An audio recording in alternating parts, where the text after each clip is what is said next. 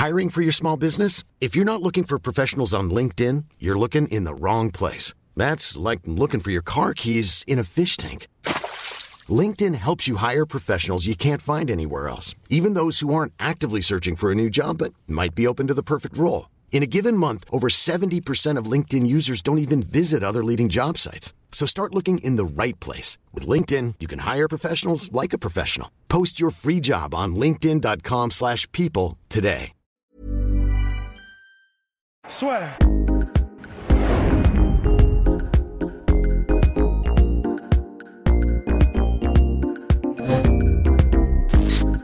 Bonjour à toutes et à tous et bienvenue dans le podcast La Sueur avec, attention, quelqu'un que Rust admire énormément, monsieur Emeric Pradi, champion de France de bras de fer. Alors Emeric, merci beaucoup d'être avec nous aujourd'hui.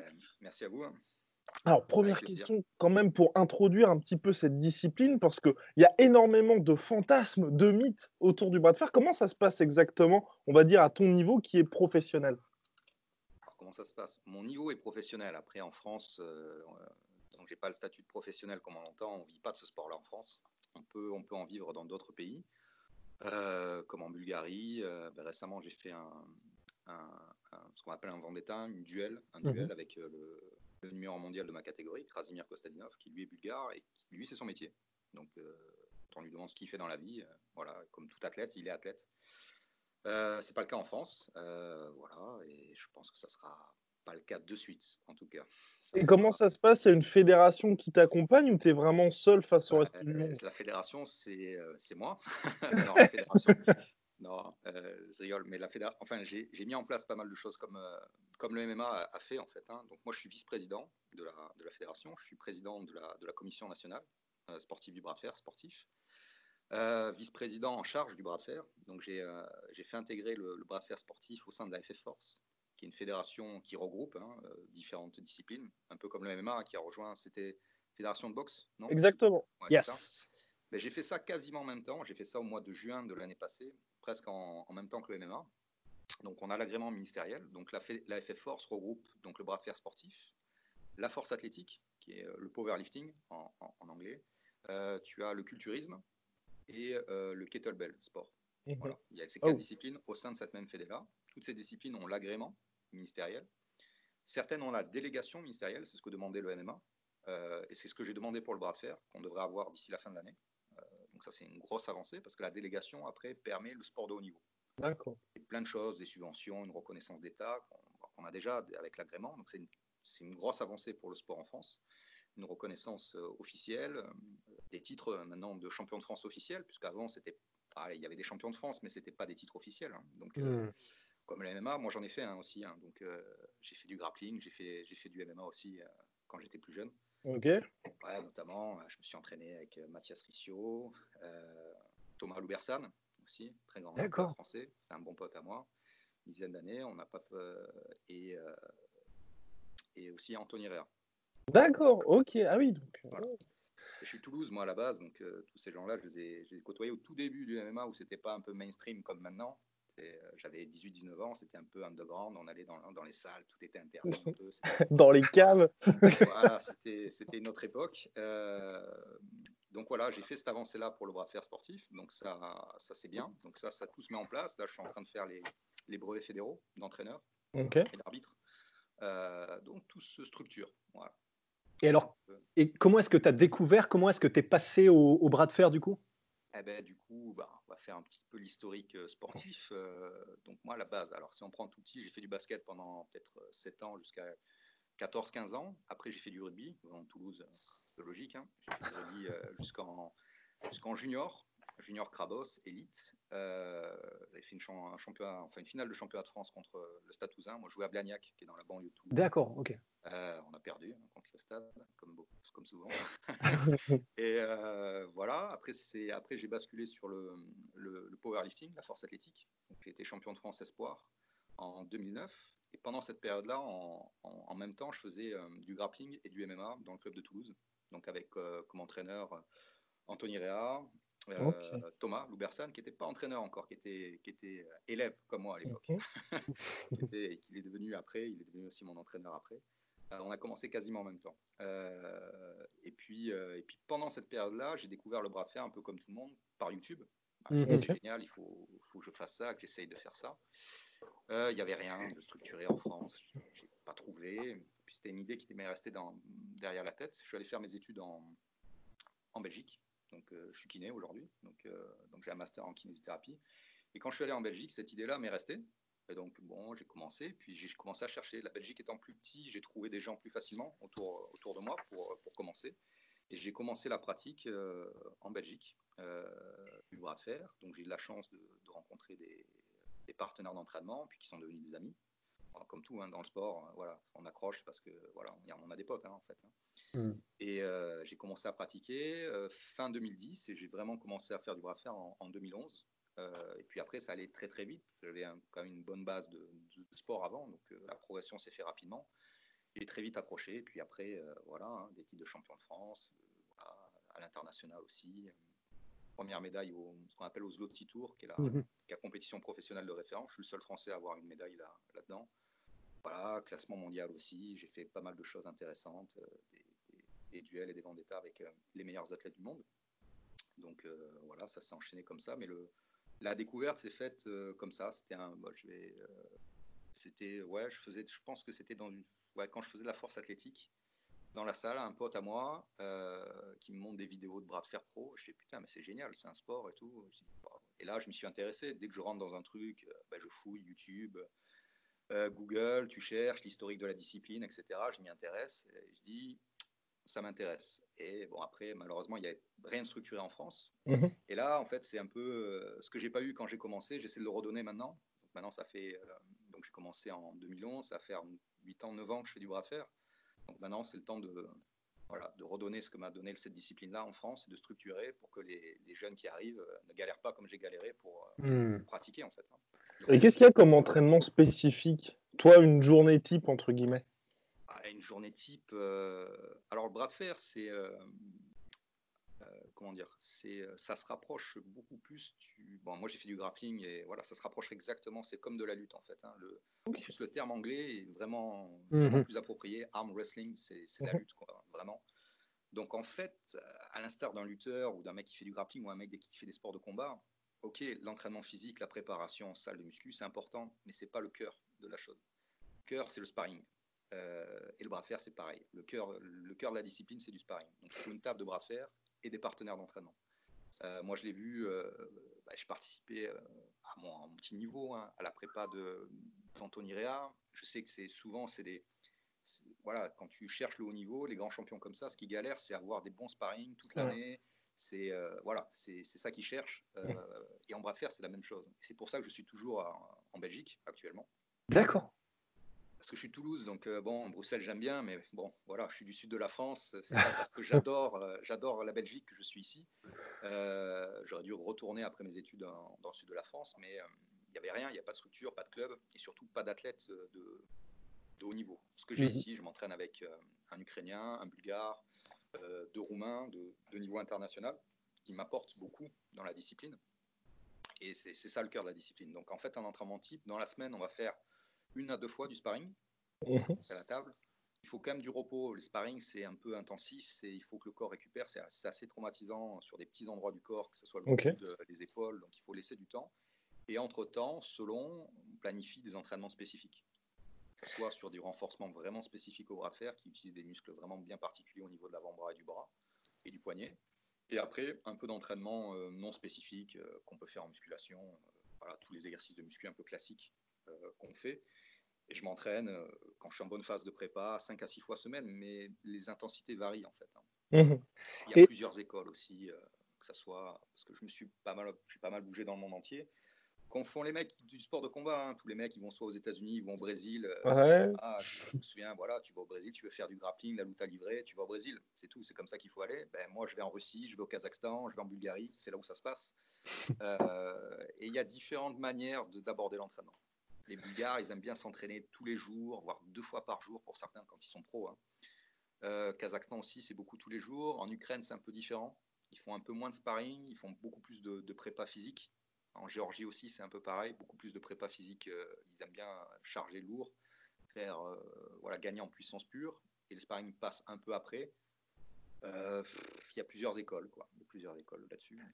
Et au niveau matériel, on voit par exemple que, bah, que, que, ce soit les meilleurs du monde, donc que ce soit Devon Larat ou même du coup, on voit effectivement pas mal de gens, même dans les pays de l'Est, qui s'entraînent avec vraiment du matos ultra spécifique. Ah et, bien sûr. Et, c'est vraiment des trucs qui sont développés spécialement pour le bras de fer, en fait, que ce soit pour tirer, que ce soit vraiment. Et ça, du coup, tu en as toi-même. Et... Il y a tout un merchandising qui va autour, hein, c'est-à-dire du matériel d'entraînement spécifique. Euh, voilà, en fait, en général, c'est des poignées spéciales vraiment pour entraîner les, les bras, la main. Parce qu'en fait, le bras de fer, ok, on voit le bras, ça c'est que tout le monde voit le bras. Le bras est important, mais c'est n'est pas le plus important. tu as besoin de tout le corps, tu as besoin d'un gainage fort. Le seul truc que tu n'as pas besoin en bras de fer, c'est les jambes. Voilà. Enfin, tu n'as pas besoin d'être fort dans les jambes. Après, le placement des jambes est très important et le placement du corps est important. Comment tes jambes euh, bougent. Euh, mais euh, la force n'est pas, pas nécessaire. Tu as besoin d'une force, une bonne sangle abdominale, un dos très fort, des épaules, des bras forts. Mais le, facteur le plus important, c'est ta main. En fait, c'est la force dans les doigts, le poignet et la main, puisque tout passe par là. Toute, toute la force est transmise par là. donc, peu importe ce que tu peux développer en force global dans le reste du corps, si ta main ne suit pas, ton poignet ne suit pas, il n'y a pas de transfert de force du tout. Mm. On va prendre l'exemple, euh, puisque là on est dans les sports de combat, on va prendre l'exemple d'un judoka, tu vois. Un judoka, s'il ne prend pas bien le, kimono, tu vois, ça va, pas le faire. Il faut qu'il ait un mm. grip fort, sinon euh, toute la technique qu'il a derrière ou toute la puissance qu'il a derrière ne sera pas transmise dans le mouvement. Euh, en bras de fer, c'est un peu la même chose. Donc en fait, effectivement, tu as besoin d'un matériel très spécifique pour entraîner ta main cela étant dit, ça ne remplace jamais le sparring. Hmm. Jamais. Euh, parce qu'on ne peut pas recréer et on ne pourra jamais recréer un adversaire. C'est pas possible. Euh, dire, c'est comme la boxe. À un moment donné, le sac de frappe, il te renvoie pas les coups. C'est bien de sur un sac de frappe, mais ça vaut pas, ça vaut pas un sparring. Tu vois, hmm. voilà. Mais c'est vrai que, et d'ailleurs, il y a, y, a, y a, deux vidéos pour lesquelles je vais carrément euh, aller geeker et faire le fan, mais c'est vraiment, ça va permettre aux auditeurs de, comprendre un petit peu à quel point c'est spécifique. Et la technique, vraiment, est super importante en bras de fer. C'est que, par exemple, la vidéo qui a fait. Euh, bah, déjà, il faut savoir que les vidéos de, combat de bras de fer font des millions de vues, vraiment des millions. Et euh, il y a une vidéo qui est très connue, c'est celle de Thor, donc le strongman qui vient de battre le record de 501 kilos en deadlift qui combat justement en bras de fer contre Devon Larat. Et Devon Larat, il doit être à, je sais pas, 715 kilos, quelque chose comme ça. Et vraiment, Devon Larat joue avec. C'est-à-dire que ce n'est même pas un effort pour Devon Larat que de battre euh, la montagne en bras de fer. Et ça vous donne vraiment une idée de ce que c'est le bras de fer. C'est vraiment, c'est loin d'être que de la puissance brute, même s'il y en a. Et la deuxième vidéo est promis parce que c'est vraiment vite, vite, mais une vidéo qui m'a impressionné aussi, c'est celle de Alexei Voevoda, qui est aussi un champion, euh, qui est d'ailleurs dans le documentaire que je vous conseille, qui s'appelle Pulling John. et ah bah, ah bah, faudra qu'on en parle. et, en gros, dans cette, il y a une vidéo qui est aussi sur YouTube où c'est Alexei Voevoda qui est dans un séminaire et euh, il y a une, une queue, une file d'attente de personnes qui viennent. Il prend leurs bras chacun à leur tour et en gros, en l'espace d'une seule euh, poignée de main et d'un seul tirage, il est capable de leur dire au doigt près qu'est-ce qu'il faut qu'ils travaillent, quel, sera leur point fort, leur point faible, quelle partie du bras euh, il, faudra utiliser, quelle poignée, quelle... Et simplement pour dire à quel point c'est technique, et d'ailleurs j'en profite pour embayer, est-ce que tu peux nous donner rapidement euh, le shoulder roll, le top roll, les, techniques basiques que les gens voient un petit peu, par exemple, euh, comprennent ce que c'est que les techniques basiques? Les techniques basiques, on va dire, il y en a trois. Après, ça se décline dans plein de choses différentes. Hein, on va dire, on va aller simple. Si tu veux, tu as le, tu as ce qu'on appelle le top roll, ce qu'on appelle l'extérieur en français en fait. Hein. Euh, c'est aller attaquer l'extérieur de la main. Donc tu vas jouer dans, dans, le poignet et les doigts de ton adversaire. Donc tu vas attaquer cette zone-là euh, en prioritairement. Les muscles les plus importants à ce moment-là sont le, le brachioradial.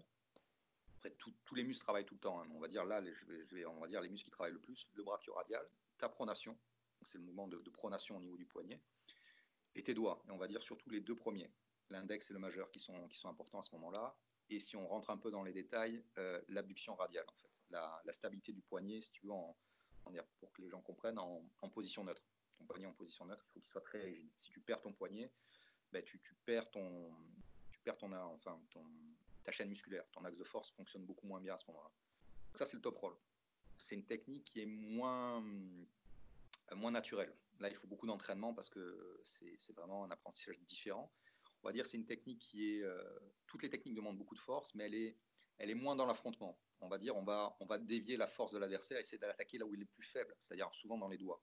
et souvent, des fois, on peut même attaquer juste le petit doigt. on va dire, on pourrait même faire un parallèle avec un peu l'aïkido.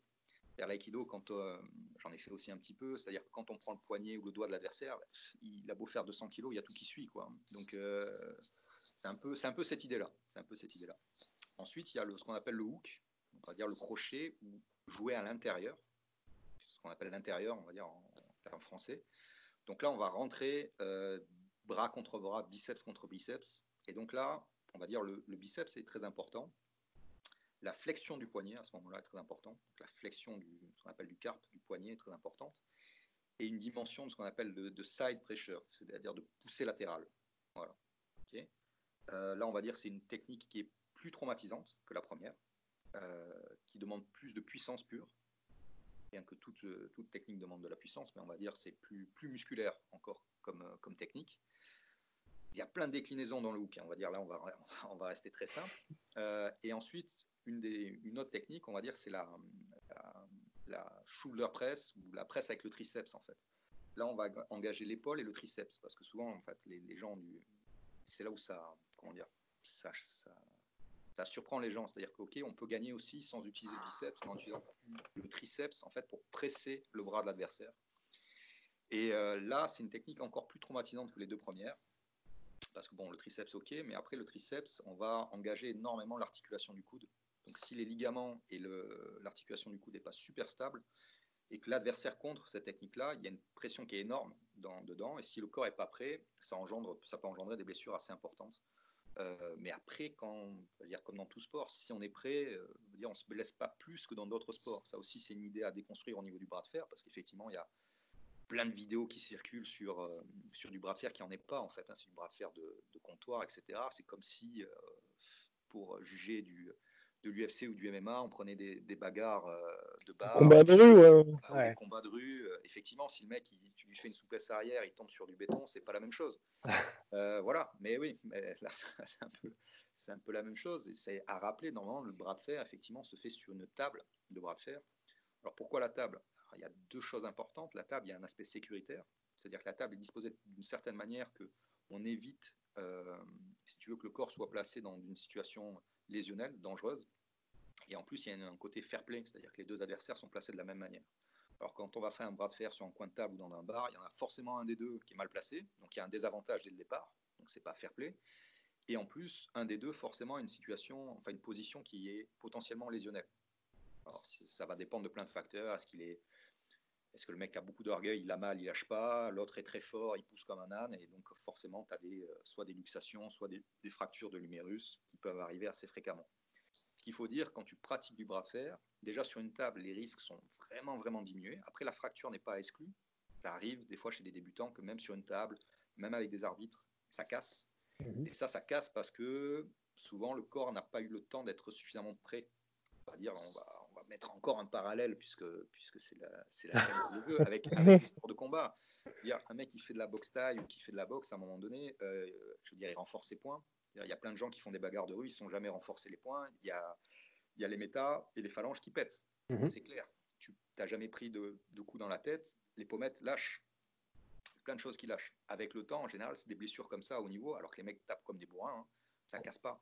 Parce que mhm. le corps a, a, eu le temps de grandir avec tout ça. Le bras de fer, c'est un peu la même chose. Si on a beaucoup de force musculaire, souvent ça arrive, euh, soit les mecs très fragiles, soit les mecs justement très très forts musculairement. Et en fait, toute l'ossature n'est pas prête à ce genre de, de stress ils ont eu des stress d'ossature différents, avec euh, par exemple des, mouvements en ligne comme le développé couché ou des choses comme ça, mais le bras de fer, ce pas des mouvements comme ça. Le corps est capable de développer beaucoup de force musculaire, mais les os, dans cet axe-là, ne sont pas du tout prêts. Et donc, quand on va trop vite, justement, euh, moi j'ai déjà fait des. Pour revenir à ce que tu disais sur euh, la montagne, moi j'ai déjà fait des démos au championnat de France de Strongman. À tous les, tous les hommes les plus forts de France. Et effectivement, ben, moi, je fais comme des Von ou même si je prends euh, Thor, c'est pareil, je vais m'amuser aussi. C'est pas parce que je suis 15 fois plus fort que lui. Euh, ok, je suis plus fort que lui au bras fer, mais bon, je suis incapable de soulever 500 kilos. Euh, voilà. et donc, parce qu'il s'est pas entraîné, tout simplement. Après, moi, quand je faisais des mots, ça, ça étonne les gens parce que bon, j'ai un gabarit, je suis pas, je suis pas monstrueux, je fais je fais 1m80, je fais 100 kg. Euh, quand je faisais des démos, tu avais des mecs qui faisaient 160 kg. J'avais l'impression, euh, tu le mets à côté, j'ai l'impression que je suis un, je suis un enfant. Hein, et tu avais les gens qui regardaient, mais comment c'est possible? C'est pas juste je les bats, c'est en plus je les bats facilement. Ouais. Pas parce que je suis beaucoup plus fort, c'est parce qu'ils n'ont pas pratiqué le bras de fer. Et donc je suis fort en bras de fer, mais je ne suis pas capable de faire ce qu'ils font. Ils retournent des voitures, ils soulèvent des pneus de 500 kilos. Euh, euh, voilà. Après, c'est souvent c'est que les gens ont une approche du, de la force. la force, ça veut rien dire. Il n'y a pas de force absolue. C'est une force à quoi? Même, même, le titre d'homme le plus fort du monde qu'a Ediol et qu'a Thor, c'est le plus fort du monde dans ces exercices-là. Demain, tu lui demandes de faire de l'haltérophilie, qui est un sport de force aussi, il sera incapable de faire de l'haltérophilie. Parce que ça demande d'autres qualités, énormément de technicité pour faire de l'haltérophilie. Euh, les sports de combat, c'est encore un peu différent, mais je veux dire, la force est un facteur important dans les sports de combat, mais pas que. dire, là, ils vont faire un combat de boxe, ça va être ridicule. oui, oui. bon, c'est pour le show, à mon avis, c'est du, du business, ça va faire du pay-per-view, euh, voilà, mais euh, je veux dire, tu les mets dans un ring, même contre, je sais pas, Georges Saint-Pierre qui fait euh, trois fois moins de le, poids, je, mets tout mon argent sur Saint-Pierre, tu vois. C'est sûr qu'il va gagner, tu vois. Et mmh. pourtant, pourtant, il n'est pas plus fort que l'autre, enfin, entre guillemets. Mais il est plus fort, euh, il est plus fort dans la cage, il est plus fort sur un ring. Mais mmh. même Floyd Mayweather, tu lui mets, tu lui mets des gants contre, contre Thor, il va gagner. Au point, il gagnera. mais c'est sûr, l'autre, il va pas le toucher. Hein. Oui, complètement. Ouais. Non, mais c'est certain, tu vois. Ouais, Si tu leur fais faire du MMA, c'est différent parce qu'il suffit qu'ils l'attrapent, ils tombent dessus. Euh, bon, Floyd, c'est terminé. ça va être compliqué. mais en anglaise, en anglaise, je mets tout mon argent sur Mayweather. Il va pas, l'autre ne le touchera pas. il ne touchera pas. Alors, est-ce que Floyd le mettra KO Ça, c'est autre chose. Mais, mais euh, et encore, et encore. Franchement, et encore, parce que quand il aura plus de cardio, qu'il aura les, les, les gants euh, en, en, bas là, il suffit qu'il mm. touche une fois, le menton, ça se, ça se muscle pas. Hein surtout quand tu n'as jamais pris de coup, comme eux, ils n'ont jamais pris. Euh, encore que, encore que, tu vois. Donc tout ça, tu vois, c'est que c'est parce que les gens ont une approche. Donc moi, j'ai une vision pluridisciplinaire. J'ai fait tous ces sports-là, en fait, mhm. à un niveau assez correct à chaque fois. Donc je vois très bien, il y a des passerelles partout. Effectivement, quand tu es très fort là, tu peux devenir très fort ici. Mais ça va te demander un travail de fou. Et surtout, renoncer, tu peux, tu peux pas être fort partout. C'est pas possible. C'est tellement spécifique, des sports spécifiques, à un moment donné, ok, tu as des qualités athlétiques, tu peux, tu peux jongler. Tu as des mecs qui ont fait ça, qui ont, qui, sont, qui ont fait des transferts de discipline. Mais ça leur demande euh, de perdre du poids. Un mec comme. Euh, on va prendre un mec qui a fait vraiment un transfert, qui est Marius Puzianowski. qui au début a fait ça à moitié. Il est resté énorme à faire 150 kilos. Le mec, il explose au bout de 30 secondes parce qu'il n'a pas de cardio. Maintenant, il a vraiment perdu du poids. Je pense qu'il fait 110 kilos. Alors que quand il faisait du strong, il en faisait 150 ou 160, tu vois. Et il commence à être pas trop mal parce qu'il a. Bon, ça reste pas exceptionnel, mais il a fait l'effort, il a fait vraiment le transfert. Il a vraiment perdu des masses inutiles qui lui servaient à rien pour les sports de combat. Et aujourd'hui, il doit faire 110 kilos, plutôt fit pour les sports de combat. Et c'est déjà, ça ressemble un peu plus à quelque chose. D'ailleurs, j'ai vu, il a mis un commentaire sur le truc des dioles. Il s'est mis dedans. Hein. il, il, a, il, a, vu la brèche pour faire, pour faire un peu de, buzz et, et, de l'argent. Donc, euh, ouais, voilà, c'est. Euh, c'est ouais, c'est une approche. Euh, ouais, et voilà, et le bras de fer n'échappe pas à la règle. Alors, le bras de fer, comme c'est les gens n'ont pas l'habitude. Ils pensent que le bras de fer, effectivement, si tu es fort, tu es fort au bras de fer. Pas automatiquement. Ça te donne un potentiel. Effectivement, si le mec est puissant, un mec comme Thor, si demain il arrête de faire du strong, il se dit je veux faire du bras de fer, effectivement, dans 2-3 ans, mm. euh, que ça soit moi ou la rate, on va pas rigoler. Tu vois, parce que le mec est monstrueux. Euh, voilà, en plus, il a des données. Euh, tu vois, anatomiques favorables. Quand plus tu es grand, plus tu es massif, ta main est grande, etc. Donc ça te donne des avantages pour le sport. N'importe quel sport, ça te donne des avantages. Euh, du coup, ça sera pas la même chose, mais il va falloir qu'il fasse un transfert pur, qu'il arrête, quoi, tu vois, qu'il se focalise sur le sport. Euh, et demain, je suis bon, voilà. Après, est-ce qu'il sera super bon? Parce qu'après, quand tu te spécialises pendant trop longtemps, tu peux faire un transfert, mais jusqu'à quel point? Ouais. Parce qu'après, ton corps, tout se modifie et c'est très compliqué de revenir en arrière. Tu peux revenir d'une certaine manière, mais après, tu as des, tu es figé un petit peu dans ta discipline. Tu, tu peux pas être aussi bon que si tu avais commencé par une, une des disciplines, en général. Tu vois, après, tu as, toujours des exceptions là-dessus, mais voilà.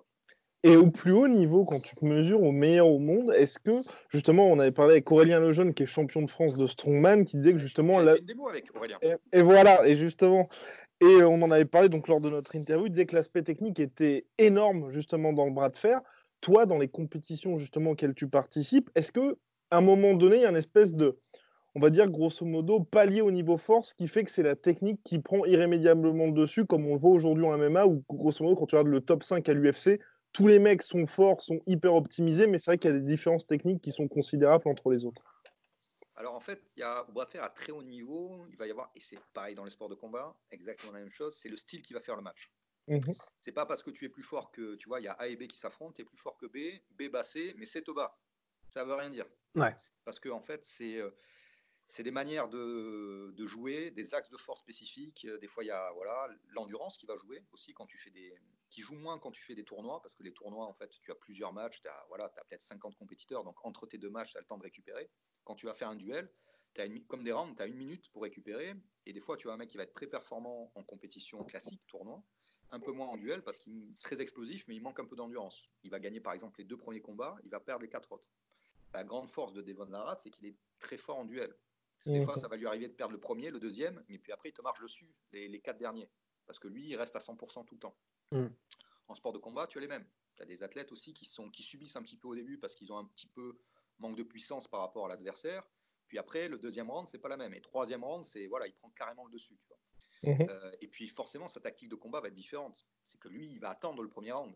il sait très bien qu'il va pas aller à l'affrontement direct avec l'autre parce que sinon, il, va, il, risque de perdre. Mhm. Et puis après, tu as des mecs qui sont plutôt forts euh, debout, au sol, etc. Donc il va éviter le sol ou il va essayer de rester debout. En bras de fer, c'est un peu la même chose. Tu vas imposer. Euh, comment prendre une image Tu vois, tu vas voir. Un, voilà, j'ai expliqué le, le, top roll et le hook, par exemple. À haut niveau, tu peux avoir des excellents top rollers qui sont nuls au hook mais nul entre guillemets, comme un mec à l'UFC qui va être nul au sol, entre guillemets. Ouais, ouais, bien sûr. Il est nul par rapport à voilà, un mec qui a fait euh, de la lutte toute sa vie et qui a fait un transfert au niveau MMA. Tu vas, voilà, tu vas voir ça. Le mec, s'il place pas son top roll, le match est perdu.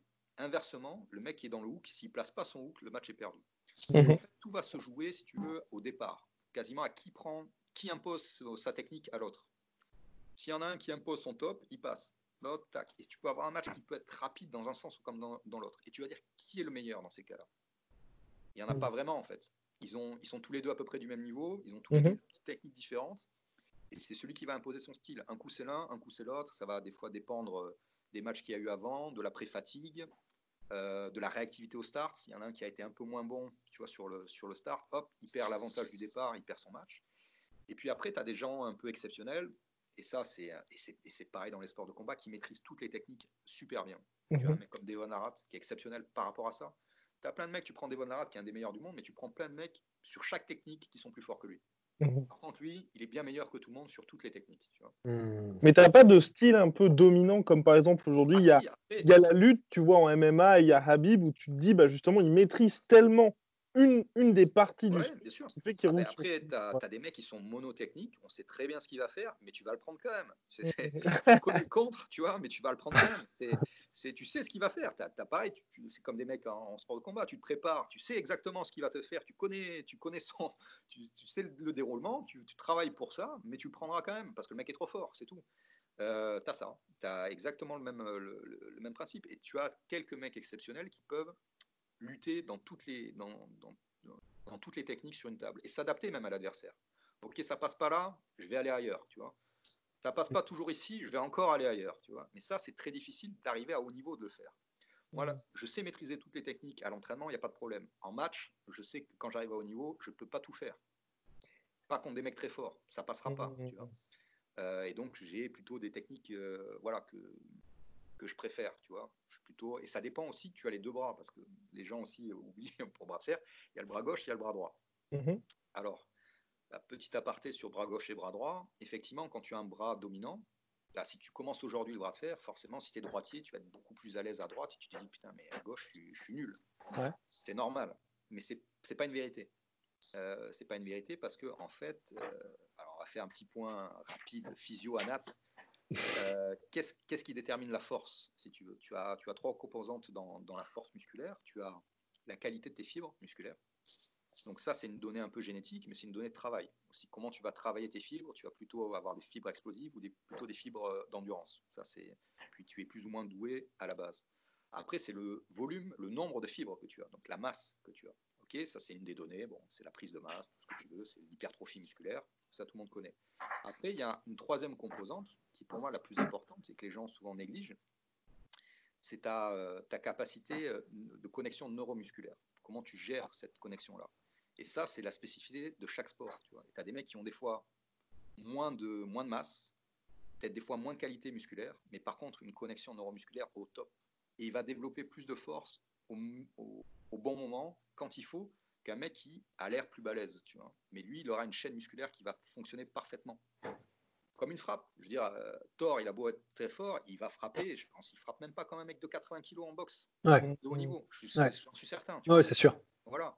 Donc euh, c'est parce qu'il n'a aucune coordination, tu vois. il même, et même, tu vois, sa masse musculaire et comment il s'est entraîné joue contre lui. Il, a il est hyper lent, il n'y a pas de, tu vois, il y a pas de transfert, tu vois.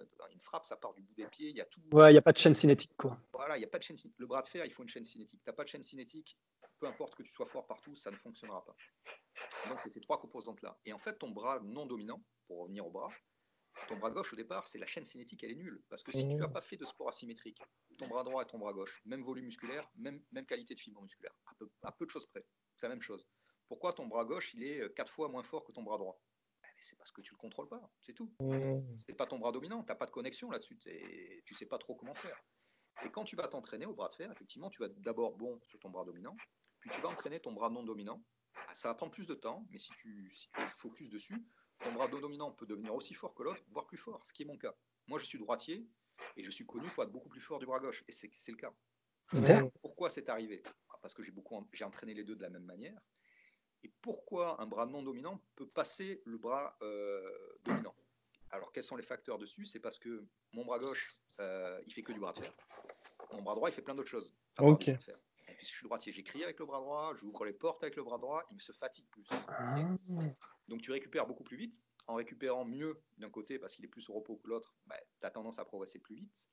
Et après, il y a aussi le facteur blessure. Je me suis beaucoup plus blessé, même, même dans, par le passé, dans les sports différents que j'ai fait, de mon côté droit, parce qu'il est plus utilisé que le gauche. Et le gauche est resté plus frais. Et au bout de, je pense, un an et demi, même pas un an, je pense que mon bras gauche est passé au-dessus de mon bras droit. Ah la vache D'accord. Je suis nettement, c'est pas, voilà, je suis nettement plus fort. Et j'ai une très bonne coordination du bras gauche qui est aussi mhm. que celle du droit. Mais ça ne veut pas dire que je sais faire autre chose du bras gauche. Je suis nul pour tout le reste, tu vois. Mais mon bras gauche sait faire du bras de fer, et ce qui n'était pas le cas au tout début. Et donc, ce qui peut arriver, et on voit au niveau, tu as des mecs euh, qui, euh, qui, pensent être très, très forts à gauche. Il y a plein de gens qui pensent que je suis gaucher. Alors, mhm. Pas du tout. Et ça arrive plein de fois au niveau. Tu as des mecs qui sont plus forts d'un bras ou d'un autre. Ça ne veut pas dire que c'est son bras dominant. C'est juste que par les hasards de l'entraînement et de la vie, son, son, bras non dominant est devenu plus fort. Alors, des fois, ça veut dire qu'il est gaucher ou droitier, ça c'est sûr. Euh, mais ça va dépendre de, pas mal de facteurs. Et en fait, et puis à haut niveau, en fait, c'est gagner, être champion du monde dans, la, dans ta catégorie à gauche ou à droite, c'est la même chose, c'est la même valeur. Voilà, c'est ce que je voulais poser comme question. C'est aussi côté des deux. Voilà, c'est aussi côté des deux, ce qui n'était pas tout à fait le cas au tout début de la discipline. Bon, là, je te parle dans les années 80-90, parce que le sport se structurait. Et comme il y a plus de droitiers que de gauchers, au départ, il n'y a que des compétitions à droite. Les compétitions à gauche sont venues après. Et en fait, elles sont, et le bras gauche est devenu l'égal du bras droit quand les mecs ont commencé, le, haut niveau est commencé à arriver. Quand tu t'entraînes, c'est un peu comme MMA. Après, maintenant, tout le monde sait tout faire, tu vois. Avant, tu avais un mec qui venait du vissu, un mec qui venait de la boxe, un mec qui venait de machin. Là, maintenant, tous les mecs sont aussi bons des deux côtés. il y a toujours un bras que tu préfères par rapport à l'autre. Et puis, tu as des mecs, exceptionnellement, qui font qu'un bras parce que de l'autre côté, euh, ils ont eu des accidents, des blessures graves et ils peuvent plus faire ce bras-là, tu vois, par exemple. Mais, euh, mais c'est aussi côté maintenant des deux. D'accord. Euh, et quand tu t'entraînes, effectivement, tu es, aussi bon des deux bras. Et puis après, tu peux avoir un bras vraiment plus fort. Et puis après, ça peut fluctuer dans ta prépa. Une petite blessure qui te gêne d'un côté, finalement, ben, cette année-là, en fait, tu seras plus performant du bras droit que du bras gauche. Alors que, normalement, l'exemple de ma médaille, ma, plus belle médaille au championnat du monde professionnel Zotti, je l'ai du bras droit. C'était mon jour de grâce. Hein. Je, n'ai jamais pensé. je suis fort du bras droit, mais je suis quand même, euh, si je veux tu vois, si je, suis honnête par rapport à moi-même, je sais que du bras gauche, je peux concurrencer vraiment le top du monde dans ma catégorie. Mhm. J'ai le niveau pour ça.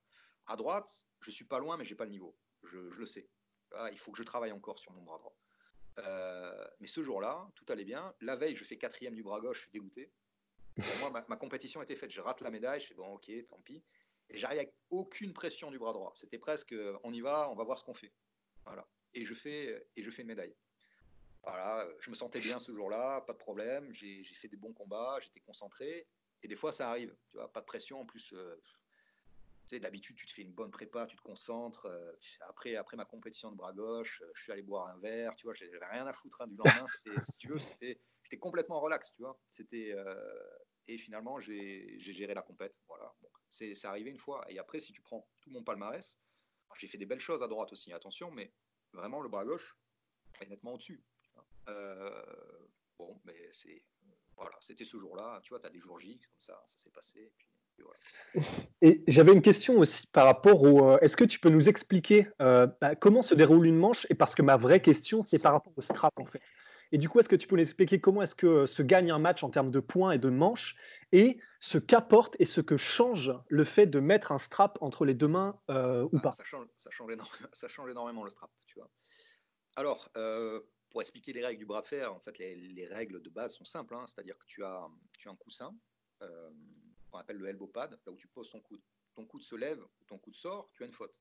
Deuxième faute, match perdu. Ok? Tu dois amener ton adversaire sur le, le win pad, donc un petit coussin, où soit le poignet de ton adversaire doit toucher, mais si tu veux, entre les deux petits coussins de chaque côté, il y a comme une ligne imaginaire. Tu n'as pas besoin de toucher. Le poignet est en dessous de cette ligne-là, et le match est, euh, et le match est gagné.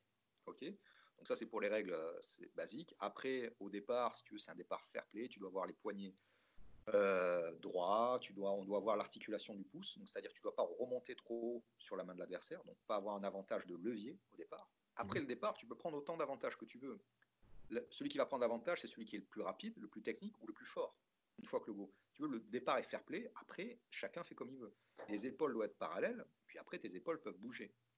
Tu dois tenir une hanse sur le côté, une poignée pour te, pour te stabiliser déjà puisqu'il n'y a pas de. Tu vois, c'est comme souvent les mecs qui font des bras de fer, une main dans le dos. Je veux dire, tu, tu donnes pas un coup, non, mais tu donnes pas un coup de poing avec une main dans le dos, ça n'a pas de sens. Tu, veux, tu, veux, exercer de la force, il faut que tu sois stable. ça n'a pas, ça pas de sens, tu vois. Et c'est pas de triche, puisque l'autre fait la même chose. Tu vois, il y a, y a, souvent, oui, il part avec le corps, il triche, etc. C'est des gens qui n'ont pas de notion d'anatomie et de, et de, sport, en fait. Si l'autre peut faire la même chose, déjà, on est à égalité, donc c'est fair play.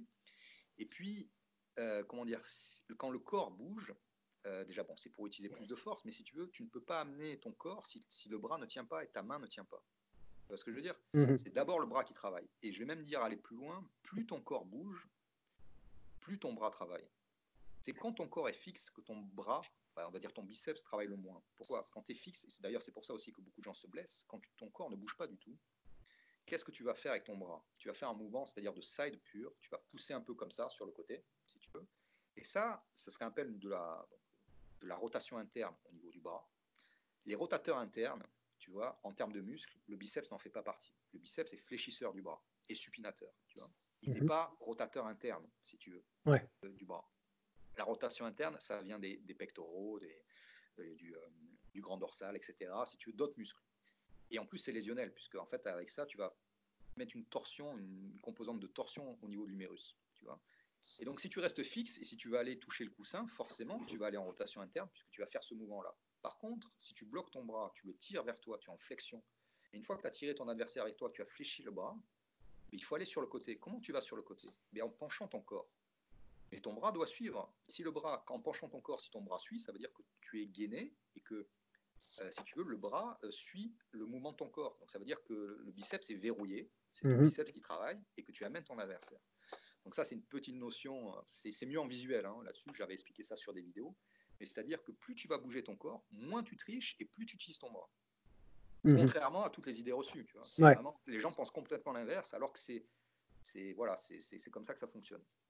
Donc ça, c'est pour les règles, les règles de base. Ensuite, donc quand tu vas, euh, donc quand l'arbitre donne le go, chaque adversaire, en fonction de la vitesse, de la technique qu'il applique, bon, voilà, il essaie de, il essaie de remporter le match. Ce qui se passe pour le strap, tu vois, quand les adversaires, si tu veux, quand tu as un lâcher de main, on va dire un lâcher de main volontaire, parce que si tu lâches ta main de manière, euh, euh, non pas un lâcher de main, si tu veux, volontaire, si tu, si tu lâches ta main de manière euh, à éviter le match, mhm. c'est-à-dire tu, tu, enlèves ta main, tu vois, c'est une, une fuite de match, c'est-à-dire tu refuses le match en enlevant ta main, c'est une faute ou un avertissement au choix. Ça, ça va dépendre un peu de l'interprétation de l'arbitre, c'est une faute.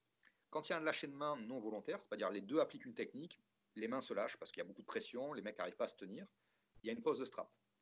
Alors, après, donc, comme dans tout sport, ça joue un peu dans les règles. Si tu veux, as des adversaires qui font des lâchers de main volontaires pour avoir le strap. Mais si tu le fais d'une bonne manière, avec suffisamment de vitesse, l'arbitre considère que c'est OK.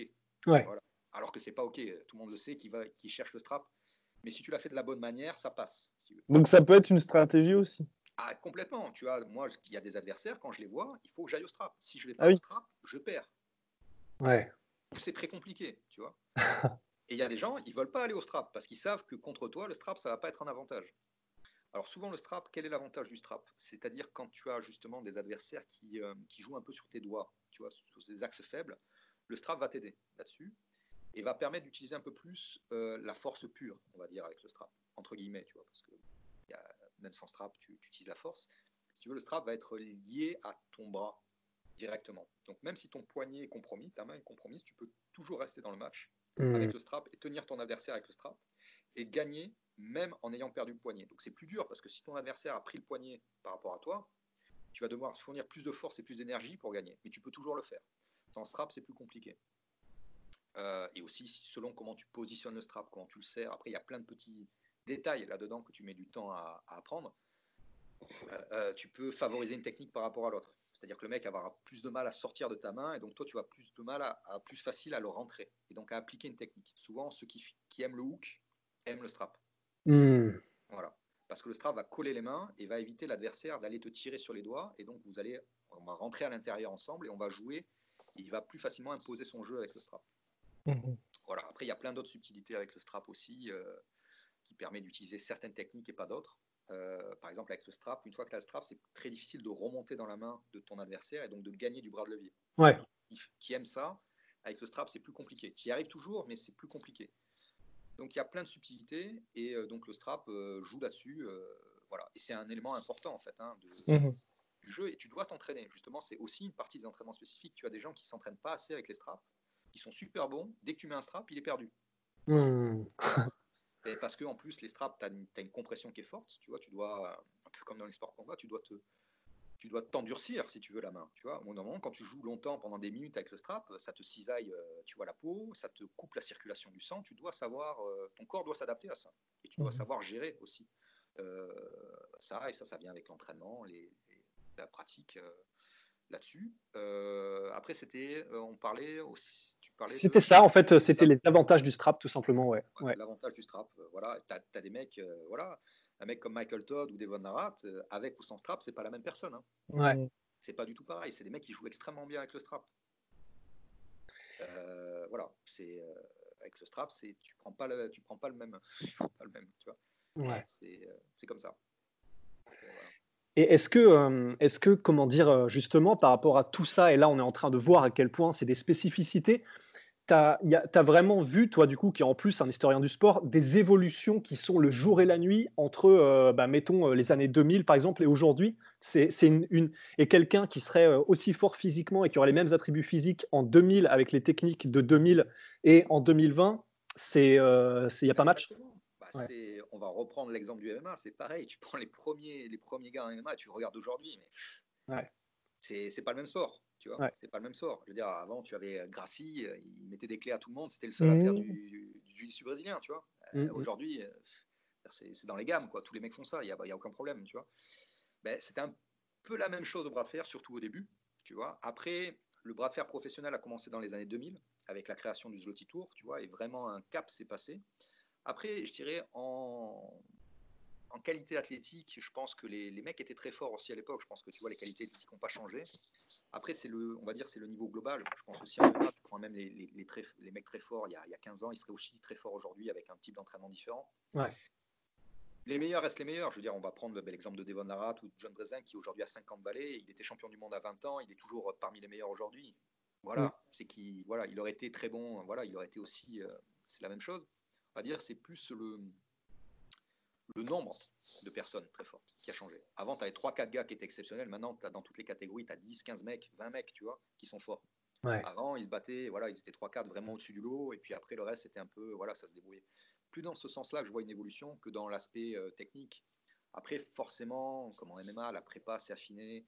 Les techniques se sont affinées aussi, tu vois. Après, il y a aussi des règles qui ont changé. Tu vois, le sport n'est pas le même. Il y a quelques évolutions au niveau des règles qui ont fait que voilà, d'autres techniques ont pu apparaître en fonction tu vois, de, de l'évolution des règles, de la, des normes des tables. Les tables n'étaient pas pareilles avant qu'aujourd'hui. Tu as, as, plein de petits changements qui ont fait euh, que certaines techniques ont été on sont, on sont apparus en fait, hein, et que le, sport s'est complexifié. Pareil que dans le, dans le MMA, tu vois des trucs hallucinants aujourd'hui que tu n'aurais jamais vu avant, tu vois, que des, athlètes sont capables de faire. Quoi.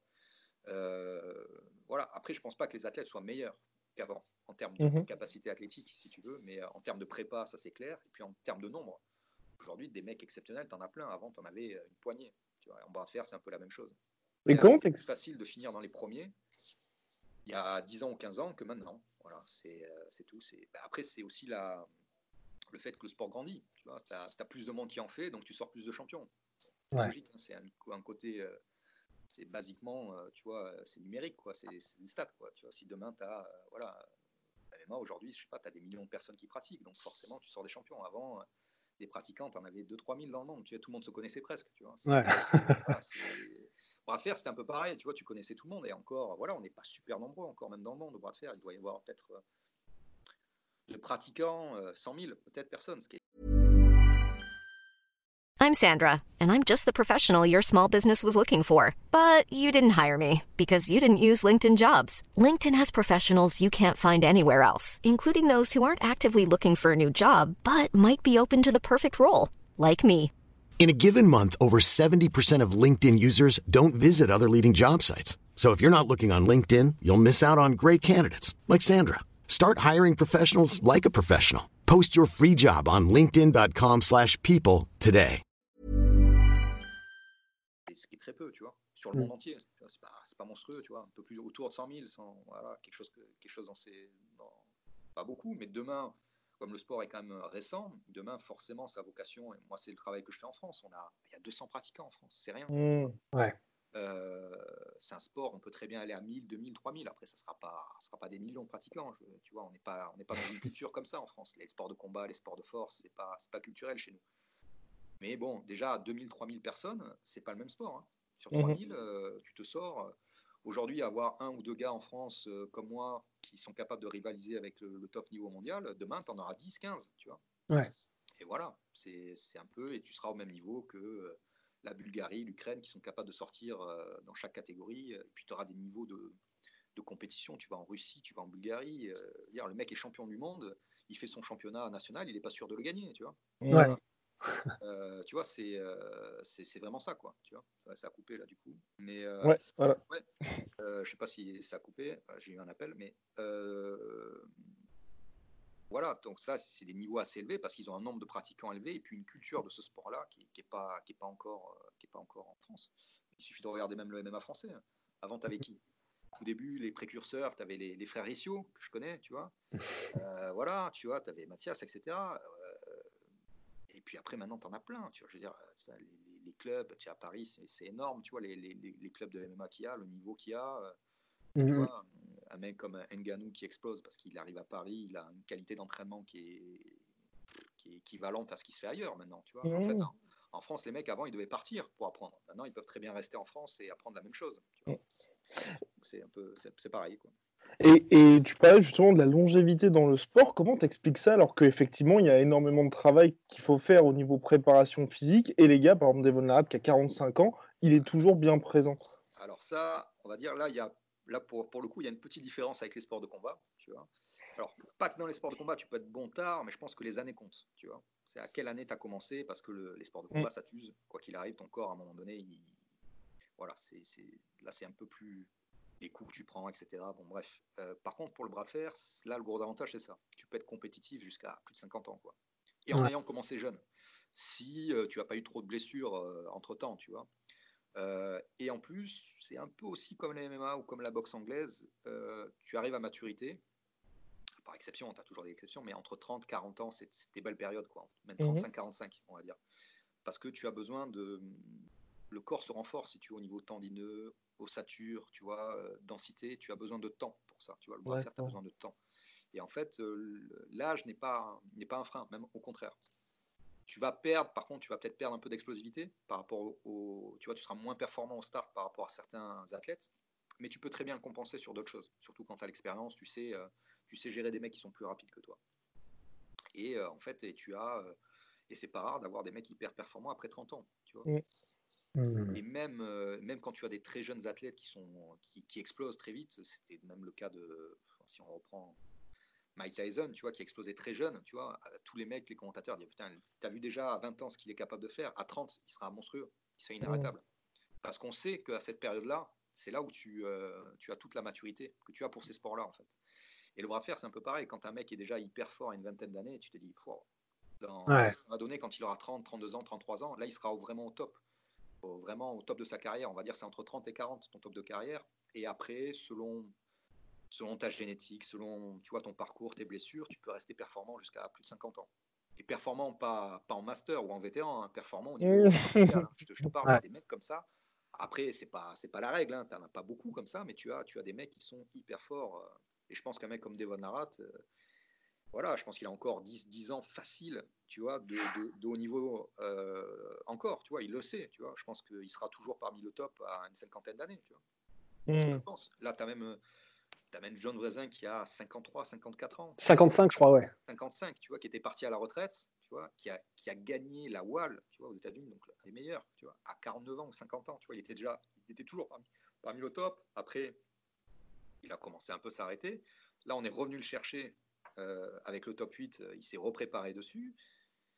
Et je pense pas qu'il allait être ridicule. S'il avait accepté, c'est qu'il sait qu'il y a moyen. Alors, je pense pas qu'il aurait gagné, tu vois, mais je pense qu'on aurait eu, euh, on aurait eu des beaux matchs mec, voilà. Bon, après, c'est John Brezin aussi. Bon, ouais. voilà. Il n'y en a pas 10 comme ça. Mais tu as un mec comme Tim Bresnan, euh, Devon Larat, tu vois, tu as plein de mecs comme ça qui ont 50, entre 40, 50 ans, qui sont hyper forts. Ça, c'est les mecs du top niveau. Et après, moi, je, te, je connais d'autres vétérans qui sont pas aussi forts que ça, qui, qui concourent en catégorie vétéran, et ils font pas rigoler. Hein. Ils sont mm. pas tout à fait le niveau pour senior, mais pas loin, tu vois. Mm. Pas loin. Ils sont vraiment pas loin, tu vois. C'est, euh, voilà, et ceux-là, tu les vois moins en lumière parce qu'ils restent entre, entre vétérans, mais le niveau en vétéran, surtout maintenant, tu vois, ça commence, ça commence à. plus le sport grandit, plus le, plus le niveau vétéran aussi va, va, va évoluer, tu vois. Mais là, c'est un peu une différence avec les sports de combat. Tu peux vraiment, vraiment durer dans le bras de fer. Euh, le sport de combat, c'est un peu plus dur. Hmm. Il y, y, a moins de cas comme ça. Quoi. Et le fait que les pays d'Europe de l'Est, tu disais justement, la plupart de tes, sparring viennent d'ici, il y a énormément, ils produisent aussi énormément de champions. C'est quoi? C'est une question culturelle, le fait qu'aussi là-bas, ils soient plus reconnus en tant qu'athlètes, le fait qu'ils aient aussi une sécurité financière, qu'est-ce qui, qu'est-ce qui fait qu'il y a cette domination? C'est exactement ça, c'est un, un, tout. Alors, on va, on va partir, je pense qu'il y a le côté culturel qui joue énormément. Euh, je veux dire, en France, euh, il suffit même de prendre les exemples de sport de combat. Moi, à l'époque, je regardais, j'étais fan de Jérôme Le Banner, tu vois, qui était un des précurseurs, tu vois. En France, qu'est-ce qu'on en avait à branler de lui? Bon, c'est différent. Non, mais à l'époque, franchement, c'était une star au Japon, mondialement connue. En France, euh, allez, il avait deux articles comme ça, euh, vite fait, Corico, mais il vivait pas en France, tu vois, il vivait à l'extérieur. Bon, aujourd'hui, il est acteur, bon, le monde a changé un petit peu, donc c'est différent. à son époque, à l'époque de sa gloire, il n'avait pas une si, enfin, il n'était pas si reconnu que ça en France. Ouais parce que c'est pas culturel. Et pourtant, tu vois, c'était le meilleur du monde. Moi, demain, c'est pareil. Je suis au niveau de Devon Larat. Euh, ouais, bon, je serais, je serais mieux reconnu en France, mais pas plus que ça. Mmh, euh, donc ça, il y a le côté culturel dans ces pays-là. Tu vois, ils sont fiers. Tu vois, tu vas au Kazakhstan. Moi, j'étais allé au Kazakhstan. Ça m'a marqué, si tu veux. Tu vois, j'arrivais à Astana. En haltérophilie, tu avais euh, Ilya Ilin, champion olympique. Le mec en des affiches monstrueuses en plein Astana. Le mec fait la pub pour Toyota. Ok. Haltérophilie. c'est clair. En, France, si tu fais pas du foot, du rugby, euh, et c'est tout, quoi, à peu près, quoi, tu vois. bah les, les, les, publicitaires s'intéressent pas à toi parce que tu, tu ne parles pas aux gens. Mmh. Il était énorme. Je vais m'entraîner euh, dans le plus grand club du monde, qui est à Chardara, dans le sud du Kazakhstan. Les mecs, c'est des méga stars. C'est des méga stars. Ils ont des affiches partout. Moi, je me balade dans les rues, tout le monde les reconnaît, ça prend des photos. Voilà, donc forcément, toi, en tant qu'athlète, déjà, tu as la fierté de représenter ton pays. Tu es reconnu en tant qu'athlète, donc ça te pousse, tu vois, tu as, une fierté. Après, il y a des conditions de vie qui sont différentes. Tu vois, au Kazakhstan, le salaire moyen, c'est 400 euros. Quand les mecs touchent euh, des milliers d'euros pour faire ça, qui voyagent dans le monde entier, qui sortent de petits villages, forcément, quand les jeunes voient ça, mais c'est ça que je veux faire. Hein. Mmh. en termes d'ascension sociale, c'est énorme. Tu vois. C'est, comme, un jeune qui regarde un footballeur et dit Ouais, mais c'est ça que je veux faire. Hein, tu vois c'est à peu près ça. Hein. Voilà, c'est, ça que je veux faire. Donc euh, là, il y a ça, il y a ce côté-là, donc euh, culturel, l'aspect. Euh, puis l'aspect financier, comme tu disais. C'est-à-dire, c'est des mecs, bon, après, c'est dérisoire par rapport au, foot ou au rugby, tu vois, mais c'est des mecs qui gagnent des milliers d'euros. Mmh. les entraîneurs sont payés, les athlètes voilà, ont des salaires Tu vois, quand ils ramènent des médailles aux championnats du monde, moi je ramène une médaille, j'ai rien. D'accord. Euh, parce qu'en Amérique du Nord aussi, on va dire cet aspect financier compte aussi, parce que j'imagine que c'est différent. En fait, l'Amérique du Nord est différent, parce qu'en fait, dans les pays de l'Est, si tu veux, il y a une. Si tu veux, c'est reconnu par l'État. Ce que je suis en train de faire là, ça a été fait il y a longtemps là-bas, en fait. Euh, tu vas en Géorgie, en Russie, au Kazakhstan, il y a des subventions d'État, il y a des entraîneurs euh, reconnus, il y a des diplômes. Les athlètes, quand ils prennent des médailles, voilà, ils sont, on leur file du pognon. Quand pour l'exemple d'Ongarbayev, quand il, a, quand il a pris une médaille au championnat du monde, voilà, il a été reçu par le président. Tu vois. C'est comme si moi j'allais à l'Elysée si je reprends. Euh, jamais, hein, jamais, Je peux être champion du monde de bras de fer, jamais Macron va arriver. Euh, voilà, putain, génial, euh, t'as représenté la France.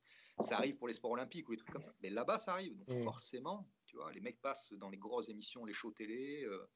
Dire, voilà, c'est pour. voilà, c'est donc déjà, tu, tu as une fierté là-dedans. Donc là, tout ça, c'est, si tu veux, dans les pays de l'Est, c'est beaucoup plus structuré. Donc forcément, il y a, ça pousse. Aux mhm. États-Unis, c'est différent. C'est un système fédéral. L'État ne reconnaît pas le bras de fer aux États-Unis. Pourtant, c'est hyper développé. Ouais. Les États-Unis, il y a une mentalité un peu différente. C'est des promoteurs privés qui vendent ça. Il y a du public pour ça. Ça fait du show, ça se vend à la télé. Il y a des sponsors, il y a de l'argent. Mhm. En fait, c'est pas le côté institutionnel qui impose le sport. C'est le côté vraiment business. Tu as des mecs qui ont vu qu'il y avait du business à faire avec le bras de fer notamment avec la WAL aux États-Unis. Il, y a de l'argent. Je pense que c'est là où il y a presque le plus d'argent, presque. Alors c'est marrant, alors que c'est pas reconnu. Hein.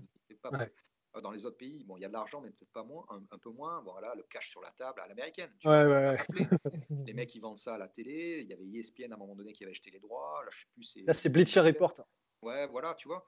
Ils font, ça fonctionne aux États-Unis, mais ça fonctionne euh, et c'est moins périn. À un moment donné, il y a eu un problème avec la voile. Il y a eu pendant une année, il n'y a rien eu. Pourquoi? Parce qu'ils avaient perdu le sponsor. Mmh. Ça s'est écroulé, si tu veux. Il n'y a pas de pérennité. Si demain, tu vois, les mecs qui mettent l'argent et les mécènes, entre guillemets, enfin, c'est pas des mécènes, ils, font, du profit avec, disparaissent, le sport retombe. Dans les pays de l'Est, non, c'est cadré, si tu veux, c'est un système étatique, si tu veux. À un moment donné, si, euh, voilà, à moins que l'État collapse, si tu veux, mais dire, ça tourne. Ça tourne. Peu importe les gens qu'il y a là, peu importe le dirigeant, peu importe l'entraîneur, le sport est périn. Aux États-Unis, ça va dépendre un petit peu de l'investissement et est-ce que ça se vend. Et c'est pour ça qu'aux États-Unis, tu as et aussi, ça expliquerait aussi quelque chose aux États-Unis, c'est qu'il y a, contrairement aux pays de l'Est, tu regardes tous les champions américains, ils sont vieux. Vieux, entre mhm. guillemets. La, la, relève est moins là, parce qu'en fait, c'est pas cadré au niveau. Euh, voilà, il n'y a, pas, un maillage du territoire, si tu veux, il n'y a pas d'entraîneur, c'est un peu chacun fait comme il veut, c'est chacun s'entraîne un peu dans son coin, tu as de la chance, c'est très bien, tu n'as pas de chance, et voilà. C'est un peu ça. Alors que tu vois, dans, dans ces pays-là, tu as des clubs, c'est cadré, etc. Donc forcément, tu arrives à sortir plus de champions, plus de jeunes aussi, les jeunes générations tu vois les catégories juniors, espoir ou même tous les jeunes qui ressortent. Et tous les jeunes champions, tu pas un Américain dedans. Tu n'en as pas un. Tous les bons Américains, ils ont plus de 35 ans. Et d'ailleurs, c'est un problème. Hein. je, sais plus, j'avais vu une, interview, je sais plus qui c'est qui, parlait de ça. Les Américains s'en inquiètent un petit peu. Si tu prends les champions de l'Est les plus grands, tu prends les mecs qui sont tout jeunes, hein, Garbayev, tu vois, qui est, dans, le top 8, euh, dans le top 8, il a 26 ans ce mec-là, tu vois. Euh, voilà. Ben, top 8, euh, qui c'est qu'ils envoient les Américains C'est John Brezen qui a 55. voilà, non mais c'est. Voilà, il a le niveau pour le faire, mais normalement, il devrait y avoir quelqu'un d'autre aux États-Unis. Il n'y a pas, tu vois, ou très peu, ou très peu, mais ça s'explique par le, la structuration du sport aux États-Unis qui est très différente des pays de l'Est. Mhm. Voilà, c'est deux systèmes un peu différents qui se, qui se combinent bien, hein, tu vois, qui se combinent bien c'est voilà, c'est la mentalité américaine, elle est complètement différente. D'ailleurs, ils ont adapté aussi les règles. Les règles de la voile ne sont pas les règles officielles tout à fait. La table est un petit peu différente. Euh, ça crée un peu de, tu vois, pour les gens qui connaissent pas, ça, ça, on manque de lisibilité, tu vois. C'est euh, parce que ils privilégient le show, euh, ça doit passer à la télé, il doit pas y avoir trop de fautes, machin. Donc des fois, ils laissent faire des trucs qui normalement ne doivent, devraient pas. Et les gens disent mais pourquoi il fait des trucs comme ça? C'est pas Ouais, hmm. mais voilà, c'est pas, c'est pas la même optique. Tu vois, ils sont, ils sont hmm. dans une optique de sport qui se cadre. Parce que si tu veux, les pays de l'Est, en fait, qu'est-ce qu'ils cherchent? Ils, cherchent le, sport olympique. Voilà. Il faut savoir, c'est qu'on y est presque. D'accord, ah ouais. Là, c'est la, la, news du truc, si tu veux. Donc, en fait, euh, donc le, la fédération mondiale, la WAF, qui est la seule vraie fédération sportive, hein, il y a d'autres fédérations privées, si tu veux, la WAF, donc, euh, contrairement à la WAL aux États-Unis, la WAF, donc, qui gère le, sport mondial, euh, est reconnue par l'IPC, tu vois, c'est l'International Paralympic Committee. Ils sont dedans. Ok. C'est la première étape. Puis ils remplissent tous les autres critères. Ils ont toutes, tous les agréments internationaux qu'il faut pour rentrer au CIO. Ils sont déjà en, phase. Le championnat du monde WAF a été retransmis sur Olympic Channel, qui est la, chaîne YouTube officielle. D'accord. Voilà, ça a été là en, 2019, tu vois. Donc ils sont en train de faire ce travail-là. On était, le, enfin, au niveau paralympique, le bras de fer était sur la shortlist 2024 pour Paris. Donc on aurait ah pu avoir du bras de fer paralympique, tu vois, en e-sport, à Paris 2024. Ça s'est pas fait pour un rien, si tu veux. C'est 100%, ça sera il y a toujours, allez, 99%, ça sera en 2028 à Los Angeles. Tu auras du bras de fer en paralympique.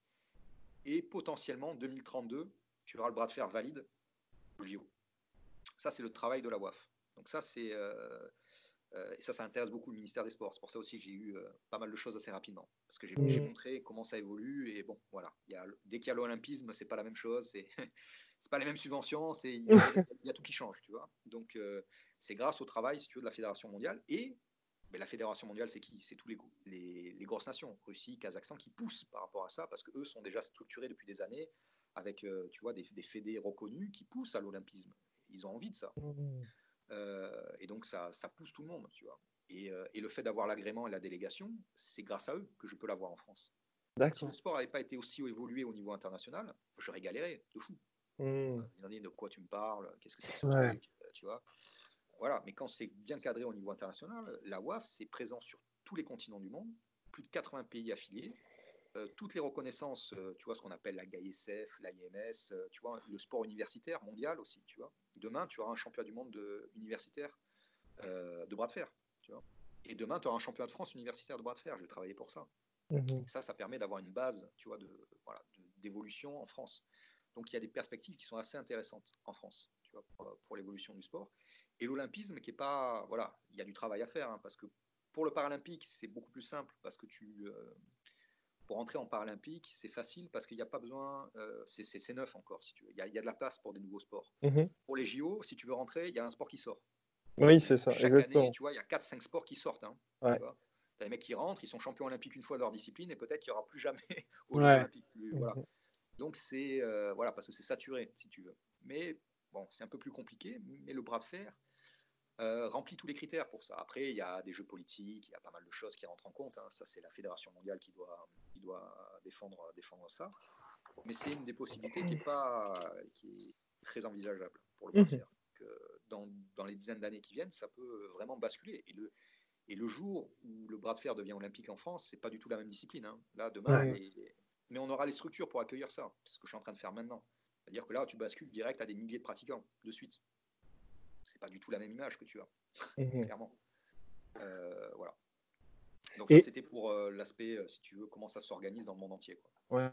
Et comment est-ce que vous faites d'ailleurs pour, parce qu'il y a tellement d'organisations différentes, pour, est-ce qu'il y a un classement officiel au, des premiers ou? Non, alors ben, c'est un peu le même problème qu'en sport de combat, hein, tu vois, il y a chacun, il y a l'UFC, le Bellator, le M1, le machin, tout le monde fait son truc, tu vois, puisqu'il y a des promoteurs privés. Dans le bras de fer, c'est la même chose, tu as des promoteurs privés.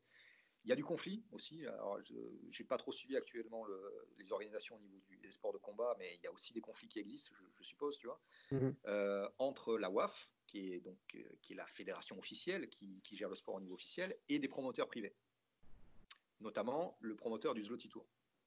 Donc moi actuellement, si tu veux, je peux plus aller faire le Zloty. Voilà. Parce qu'il y a des mesures de bannissement. Ah oui, ok. Voilà.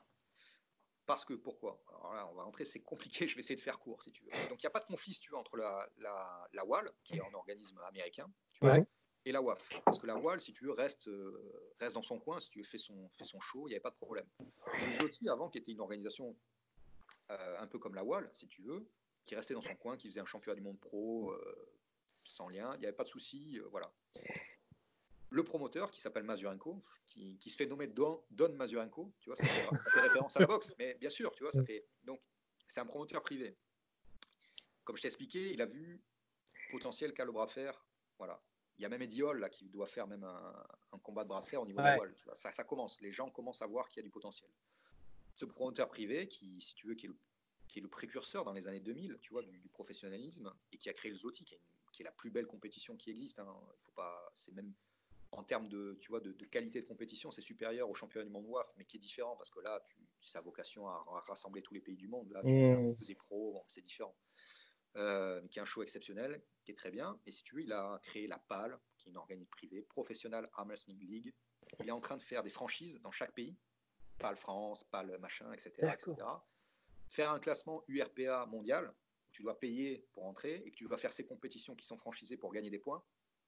Tu vois l'idée Ouais. Ouais, Tu vois l'idée Et là, si tu veux, la WAF a vu un peu rouge, dans le sens qu'au lieu de rester dans, voilà, de le faire en Pologne, de rester un- une compétition internationale privée, comme, comme, comme il y en existe d'autres, euh, il a voulu se faire se mondialiser, en fait, faire ce Mhm. que fait la WAF, en fait. Ouais.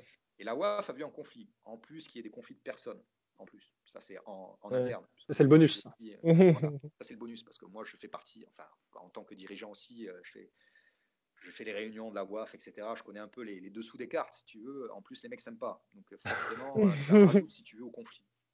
Et la WAF euh, a vu, si tu veux, un conflit d'intérêts à ce que commençait à faire Mazurenko et a décidé des mesures de sanction. C'est-à-dire que les athlètes euh, qui concourent dans ces compétitions ne peuvent plus concourir à la WAF. Donc forcément, il y a plein d'athlètes qui ne vont pas.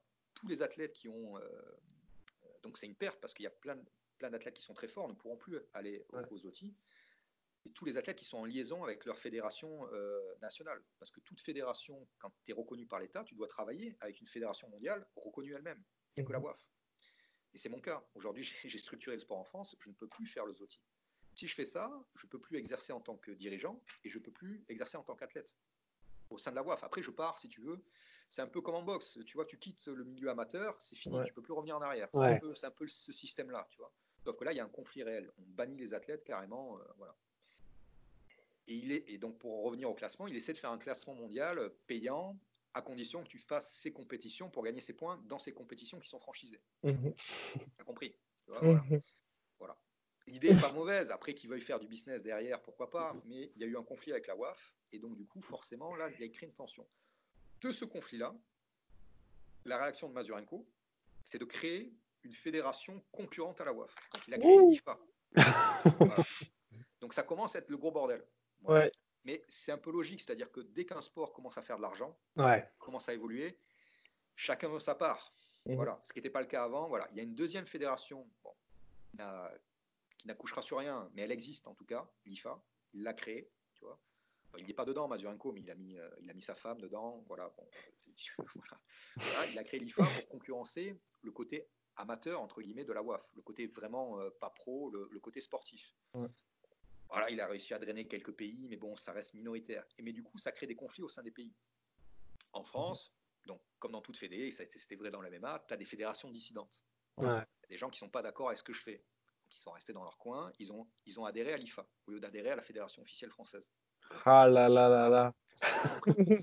Et en fait, ça va créer des tensions dans certains pays. Donc, tu as les fédérations officielles qui vont, euh, reconnues par l'État, qui euh, à 99% vont travailler avec la WAF. Ok? Et puis, tu auras des fédérations dissidentes qui vont s'affilier à l'IFA, tu vois, euh, pour gérer euh, dans leur coin. Alors, souvent, ben, comme dans tout sport, il y a des histoires de dopage aussi. Donc, il faut savoir que dans, à la WAL, à la PAL, dans tout ce qui est professionnel, les contrôles antidopage, ça n'existe pas Mhm. contrairement à l'aspect sportif, c'est-à-dire à la WAF, il y a des contrôles, puisque tu dois répondre à, à une charte de sportive, tu vois, une charte olympique, si tu veux. Voilà. Maintenant, je suis affilié, euh, enfin, je suis agréé par le ministère, je suis agréé aussi à la FLD, l'Agence française de lutte antidopage. Donc, il va y avoir des contrôles. Donc, forcément, il y a des gens en France à qui ça plaît pas, Mhm. qui ont plutôt tendance à aller vers euh, l'Elite Pro, Mazurenko, l'IFA, qui sont pas reconnus, tu vois, au niveau, euh, au niveau des, euh, de la WADA et, des, et du contrôle Ouais. antidopage. Ah, Voilà, ça commence à créer des tensions. C'est dommage. Après, euh, je pense qu'avec le temps, ça va s'aplanir.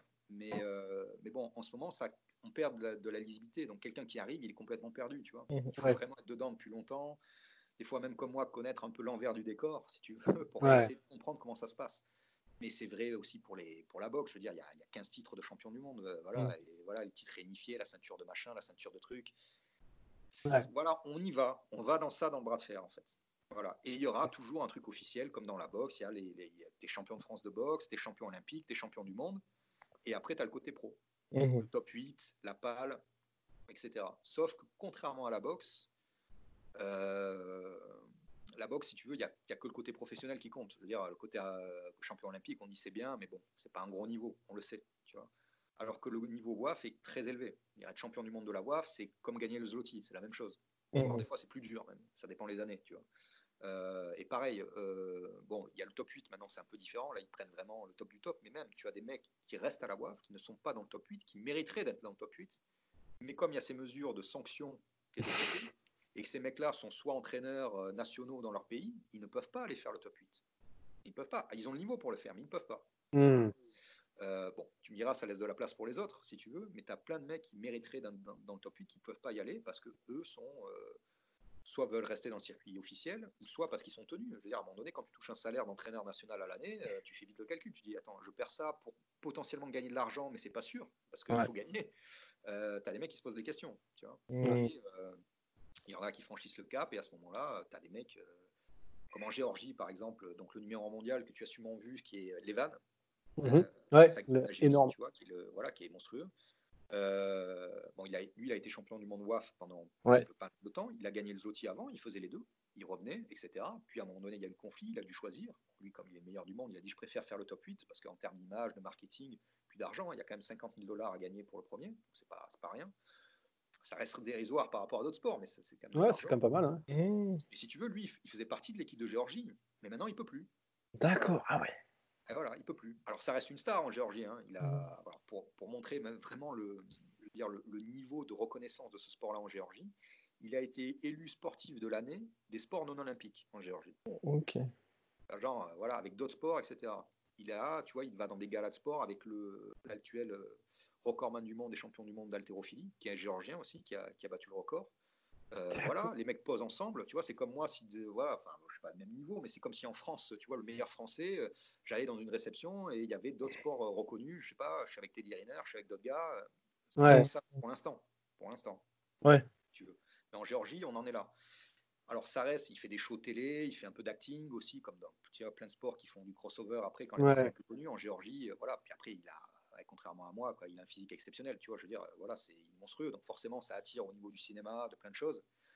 Euh, et euh, mais voilà, mais en tout cas, du point de vue officiel, il n'est plus dans l'équipe de Géorgie. Et il y avait mhm. un collègue à lui, un peu moins fort que lui, mais très fort, qui aurait pu participer au top 8, mais qui était entraîneur national de l'équipe de Géorgie, et qui lui a refusé, si tu veux, de rentrer dans le top 8 pour continuer à rester dans l'équipe de Géorgie et continuer à être entraîneur national.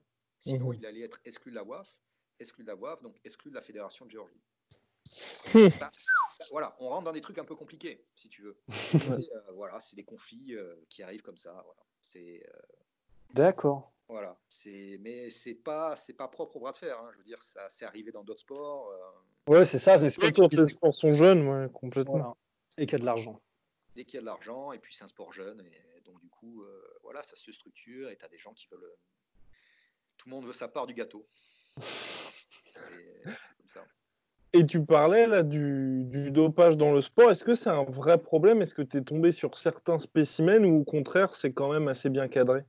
Non, non y a, dès, que tu vas, dès que tu vas faire les ligues professionnelles, je veux dire, celui qui n'est pas, pas dopé, il y en a. Tu vois, il y en a qui.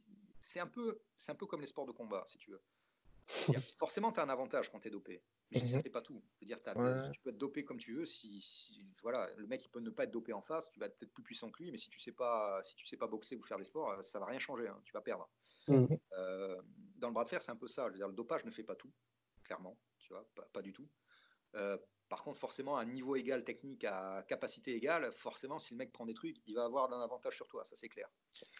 après, rien ne t'empêche de battre des athlètes qui sont dopés. Bien sûr. Pas. Tu vas jouer sur d'autres facteurs. Puis si le mec, souvent, en plus, le dopage fait que des fois, tu t'entraînes moins bien. Tu vois, les mecs négligent, tu vois. Ils sont tellement puissants qu'après, ils négligent l'aspect technique, l'aspect ouais. Plein de choses qui jouent, tu vois. après, il y a le dopage intelligent, le dopage qui ne l'est pas. Tu vois, il y a des athlètes qui le font correctement. Voilà. Et puis, il y a des mecs qui se. On va reprendre l'exemple du MMA. On va prendre Alistair Overeem. eh oui, eh oui, oui. Lui, c'est l'exemple parfait, si tu veux. C'est un mec, à un moment donné, tu le vois avant et après. Déjà, techniquement, c'est déjà beaucoup plus faible déjà. C'est différent, différent. Ouais, c'est différent, mais moi je trouvais déjà moins beau, tu vois, en termes techniques. Et puis après, le mec, un round, il explose, hein, tu vois. C'est le mec, c'est après il explose, tu vois. et, voilà, c'est, il a gagné sur certains points, tu vois. Il encaissait plus, il tapait comme un sourd, d'accord, tu vois. Et puis après, il faut dire qu'en plus, il a un background qui est énorme. Alistair, si tu veux, c'est un mec qui a, qui, sait, qui, c'est un vrai technicien, tu vois. Ouais, Mais tu prends d'autres gars qui sont pas des techniciens à la base, qui sont charlés comme des mules, ils font de la merde. Tu vois. Mmh, c'est pas beau, tu vois, c'est pas beau à voir, tu vois. Bon, tu vois, pas terrible, tu vois. non, mais il reste fort, tu vois. Mais je veux dire, tu vois. c'est bien, tu vois, il a eu les titres, bon, parce qu'il s'est fait arranger les matchs, etc. Pour, parce que c'est un oh si tu veux. Mais, euh, non, mais il s'est fait, il ouais, il fait un title shot alors qu'il n'y a pas droit, si tu veux. Mais bon, c'est pas grave, tu vois, il l'a gagné, il l'a gagné. ouais, il l'a gagné. S'il avait fait le vrai parcours, je pense qu'il n'aurait jamais eu de titre, ça c'est clair, tu vois. Mais euh, le parcours pour avoir les title shots, non, il aurait fait beaucoup trop de matchs, tu vois. T'as des mecs comme, euh, as des mecs comme Nganou, je sais pas combien ils font de matchs pour avoir des title matchs. Enfin, tu sais, c'est, euh, il faut gagner je sais pas combien de combats. Non, mais c'est, si tu veux, voilà. Bon, après, bon, Lesnar aussi, c'est quand même un lutteur de base aussi, c'est qu'il y a quand même de la technique ouais. tu vois, s'il vient pas de part, mais et si tu veux, c'est pas forcément un avantage tout le temps. Mais ça existe, ça c'est clair. Euh, mais c'est encadré, réprimandé. Enfin, quand tu vas toi dans les après, après, bien sûr, plein de cas. Anti... Alors, le, les contrôles antidopage au bras de fer datent de 2006. Avant, il n'y en avait pas. Voilà. Euh, les contrôles. Et déjà, est-ce qu'il y a eu un avant-après 2006 dans le sens où tu as pas mal de gars qui commencé à. Exactement. Non, bah, non, en fait, il y a eu. Il y a par exemple, si tu prends un mec comme euh, qui est très connu aussi, Denis Siplinkov. juste, juste pour ceux qui écoutent, tapez Denis Siplenkov sur Google Images, vous allez rigoler. Voilà. Ce mec-là, par exemple, qui a été considéré comme le numéro un mondial, à juste titre, hein, tu vois, euh, mais il a fait que des compétitions professionnelles. Il n'a jamais gagné, on va dire, le championnat du monde euh, officiel, qui est la WAF. Pourquoi mhm. Parce qu'il y a des contrôles. Qu'est-ce qu'il allait faire dans un championnat du monde comme ça, où il y a des contrôles, où il y a peu d'argent à gagner mhm. par rapport aux professionnels? Il est resté dans cette zone-là. Tu as d'autres mecs qui ont fait les deux, tu vois, André Pouchkar qui ont fait les deux. Et puis après, moi, pour avoir fait les deux, c'est tu vois, quand tu vas à la WAF, les mêmes athlètes, hein, la prépa n'est pas la même. Tu le vois là, tu le vois quatre mois plus tard, tu dis merde, c'est pas le même. Ah oui, Donc il arrive, il est tu vois, pour la WAF, ouais. parce qu'il sait qu'il va être contrôlé. Et puis après, il va faire les compétitions pro, et pour être à égalité avec les autres, euh, ben, il change de régime, si tu veux, ça mhm. existe. Ouais. Il ne faut pas généraliser, parce que, je veux dire, le, le dopage ne fait pas tout dans le sport.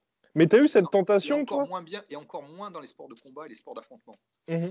Dire, allez, dans le vélo, dans, dans, le strongman, dans des sports un peu de force, euh, tu vois, où la technique, elle joue beaucoup moins, euh, on va dire qu'un mec qui prend rien, c'est compliqué d'être au top niveau. C'est vraiment compliqué. Mhm. J'y crois très moyennement, tu vois. Au bras de fer, tu peux être au top niveau sans rien prendre. Mhm. C'est possible. Comme en sport de combat, tu peux être au top niveau sans rien prendre. Alors, est-ce que peut-être qu'à un moment donné, ça va te créer un désavantage par rapport à un autre adversaire qui prendra? Mais pas forcément. Tu peux, tu peux essayer de, de, pallier cet avantage-là par d'autres facteurs. C'est possible. C'est encore possible dans le bras de fer, si tu veux.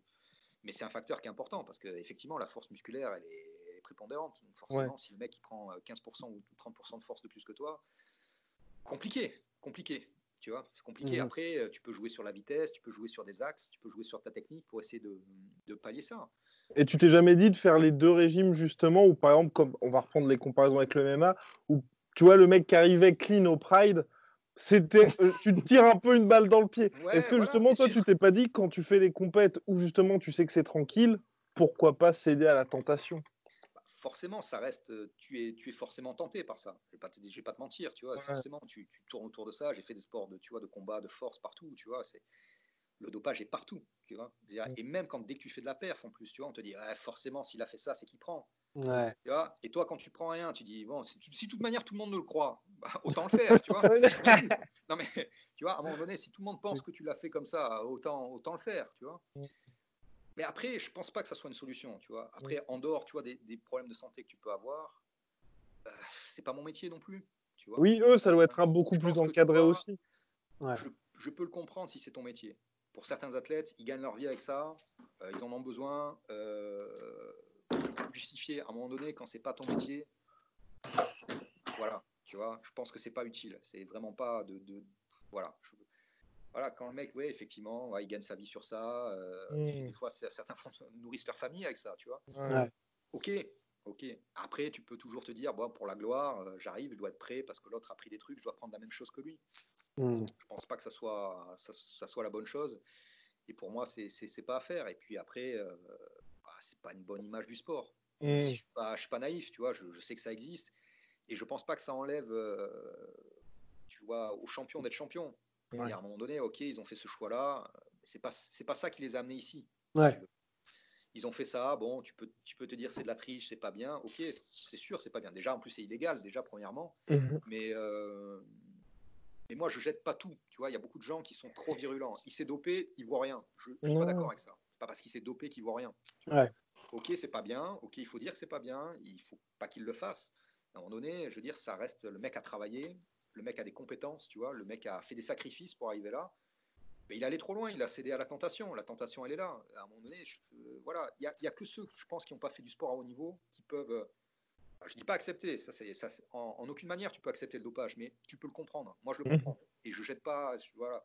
je, je, perds pas d'admiration pour des mecs qui, ont été dopés. ça, n'enlève rien. Après, je dis c'est dommage, tu vois. Mmh. Et peut-être que même il aurait pu arriver à, ça sans, sans, rien prendre. Il le sait pas. tu, mmh. tu, le sais pas en fait vraiment, tu vois. Donc euh, voilà. Après, il y a beaucoup d'hypocrisie là-dessus. Euh. Voilà, moi je suis. Voilà. Il faut combattre ça parce que même du point de vue santé, si tu veux. C'est, euh, Ouais, parce que si Plenkov, il lui arrivait un peu une tuile là. Bien sûr. Bien sûr. il faut qu'on, voilà, il faut combattre ça. Après, il faut pas, voilà, bien sûr, ça existe. Euh, et puis, dès que le sport devient de plus en plus physique, forcément, tu en as, quoi. Mais c'est pas propre au bras de fer. Je veux dire, voilà, tous les sports, tous les sports, tu en as plus ou moins, tu vois. C'est, voilà, effectivement. Alors maintenant, il y en a de moins en moins au niveau de la WAF. Ça, c'est bien parce qu'ils font énormément de contrôles. Tu as des contrôles hors compétition maintenant, tu vois. Plus tu auras, euh, voilà, euh, tu as ça. Maintenant, demain, aussi en France, ce qui va se passer, maintenant qu'on est agréé, délégataire, on peut avoir des contrôles hors compétition, ou même dans des compétitions régionales, tu peux avoir des mecs qui arrivent et qui font des contrôles. Donc ça, c'est bien. Tu vois, ça va éviter les mecs qui euh, sont propres une partie de l'année, moins propres une autre partie. Hmm. Ça, c'est bien parce que je pense que il y aura toujours, tu vois, des mecs qui vous doperont, etc. Mais au moins, plus tu mets de barrières à ça, moins, moins la tentation, moins tu tombes dans la tentation. La tentation sera toujours là. Mais plus tu vas mettre de cadre, moins il y a de, gens qui vont tomber là-dedans. Et après, ceux qui font ça, c'est, ouais, voilà, ils le font. Euh, ils le font. Voilà, c'est tout. Ouais. Donc, ouais. Bah, écoute. Ah là là. Euh, mon cher Rost, avez-vous d'autres questions? C'est bon pour moi. C'est bien. Eh bien, c'est. J'avais une toute dernière question. Moi, c'était au niveau des blessures et le fait que ton job, je pense, mine de, kiné, doit t'aider pas mal quand même là-dedans pour la prévention des blessures, tes préparations et peut-être même lors des compétitions aussi, non? Ouais, ça m'aide et en même temps, oui et non. Tu sais, comme on dit, euh, les cordonniers sont les plus mal chaussés. tu, tu, tu, es de très bons conseils pour les autres, mais des fois, tu les, tu les suis pas toi-même ou tu ne prends pas le temps. Tu vois, moi, si j'ai un truc à, à régler, c'est euh, prendre le temps de me soigner. Si tu veux. Parce que souvent, voilà, tu soignes des gens, mais bon, tu vois, j'ai au boulot, et puis je dis, allez, c'est pas grave, je le ferai plus tard. Je fais pas assez de prévention. Mmh. Tu vois, euh, je pourrais euh, moi-même faire des séances de kiné, même quand j'ai. Ça, c'est important aussi, tu vois. Tu as ça chez les athlètes de haut niveau. En même temps, ils vont, euh, même après des entraînements, voilà, ils vont faire de la récup. Parce que tu vois, de la fasciathérapie, des massages profonds, etc. Même mmh. si tu n'es pas blessé, ça t'aide à récupérer, ça t'aide à, prévenir les blessures. Je ne le fais pas. Mmh. J'attends d'être vraiment blessé pour faire des trucs, tu vois. Et je sais que c'est pas bien. C'est mon métier. Tu n'as pas forcément, tu as pas forcément cette attitude-là par rapport à toi-même. D'ailleurs, c'est pas pour rien que même quand tu es très bon dans un sport, tu as besoin d'un coach. Tu n'as pas forcément besoin d'un coach pour, euh, pour qu'il t'apprenne des trucs, mais pour le cadrage. Se cadrer tout seul, l'autodiscipline, elle est très dure. voilà. Après, dans le bras de fer, on n'est pas, on n'est pas à ce niveau-là de d'encadrement encore. Donc forcément, oui, d'un côté, ça m'aide. Euh, ça m'aide plus pour, pour aider les autres que pour m'aider moi-même, en fait. Mais ouais, ouais, ouais, forcément. Puis ça m'a aidé même pour, euh, pour apprendre plus rapidement le sport. Tu comprends mmh plus rapidement les choses et tu, et tu vois comment fonctionne le corps. Donc tu adaptes ton entraînement en fonction de ça. Comme, euh, comme j'ai expliqué, le bras de fer, c'est beaucoup plus technique et, euh, et, profond comme sport que ça en a l'air. Mmh donc du coup, forcément, ça m'a aidé aussi à progresser plus vite. Tu vois, moi, très rapidement, en dehors du background sportif que j'avais, mais en un an, un an et demi, j'ai atteint un niveau international qui souvent quand tu commences, ça prend 3-4 ans. Ouais. après, il y a eu plusieurs facteurs. Il y a ce facteur-là, du fait d'une approche différente du corps, du sport, un encadrement sympa. J'ai des mecs super, euh, super forts pour m'entraîner et me coacher. Ça, c'est super important. Mais ça, tout ça a permis que ça aille plus vite, si tu veux. Mhm. Ouais, forcément, c'est dans mon, métier m'aide, mais euh, pas autant qu'il devrait. Pas autant. Et ça, c'est un problème. c'est un problème perso qu'il faut, il faut discipliner, quoi. Et j'aurais juste du coup une dernière question de fanboy, euh, simplement. Est-ce que quand tu as rencontré certaines personnes, que je sais pas si, oui, je crois que tu as rencontré Siplenkov ou n'importe qui. tout le monde, quoi, quasiment. Est-ce que, et est-ce qu'il y a une personne ou plusieurs quand tu as, quand as chopé le bras, tu as chopé la main, tu t'es dit putain, qu'est-ce que c'est que ce bordel? Ouais, les vannes, Sipienkov, c'est n'importe quoi, tu vois. en plus, Sipienkov, il y a des mains monstrueuses, non? Ouais, ouais c'est des mains super larges, tu vois. Elles sont pas, sont pas super grandes, tu vois, en, longueur, tu vois, mais la largeur, c'est n'importe quoi. Tu prends une cuisse. Mais euh, après, si tu veux, les vannes comme, euh, comme Sipienkov, j'ai pas ce qu'on appelle tiré, j'ai pas fait de sparring avec. Tu vois, je les ai rencontrés. D'accord. On peut parler, on a fait une photo, j'ai pris la main, mais c'est pas, j'ai pas pu sentir exactement. Euh, quand tu fais un match ou un sparring, c'est là où tu, où tu vois les choses.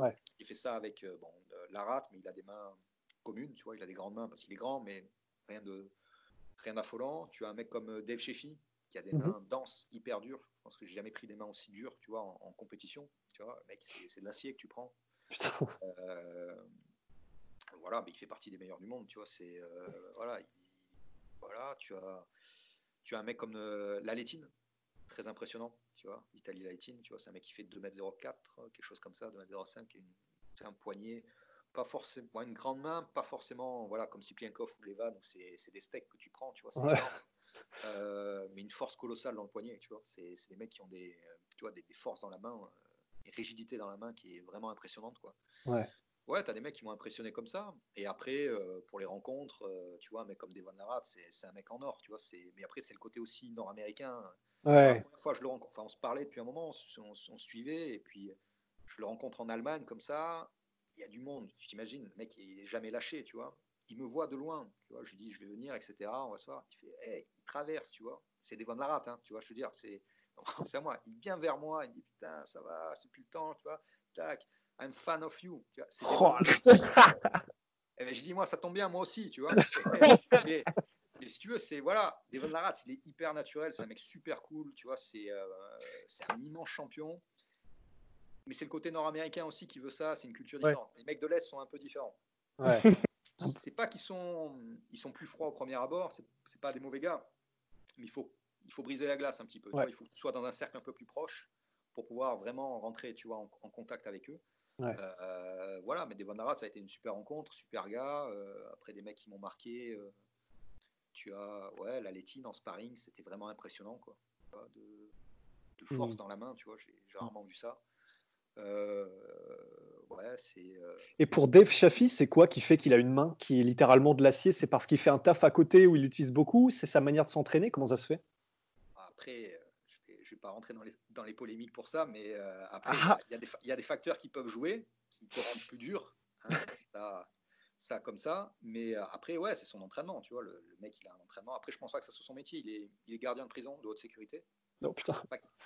Je pense pas qu'il travaille spécialement ses mains, mais c'est un mec qui fait du bras de fer depuis pareil. Hein, c'est aussi c'est les années. Hein, tu vois, je veux dire, à un moment donné, ça fait peut-être 15 euh, ans ou 20 ans qu'il fait du bras de fer. Donc euh, forcément, forcément, ça paye. Hein. À un moment donné, c'est l'entraînement de qualité qui paye, paye. Et puis, puis voilà, quoi. C'est ouais, c'est vraiment impressionnant, quoi. Tu vois. Je me souviens, c'était en Russie. Tu vois, je l'ai affronté. J'étais en backstage. On m'appelle des chez c'est quand on t'appelle comme ça, tu sais que tu as perdu déjà.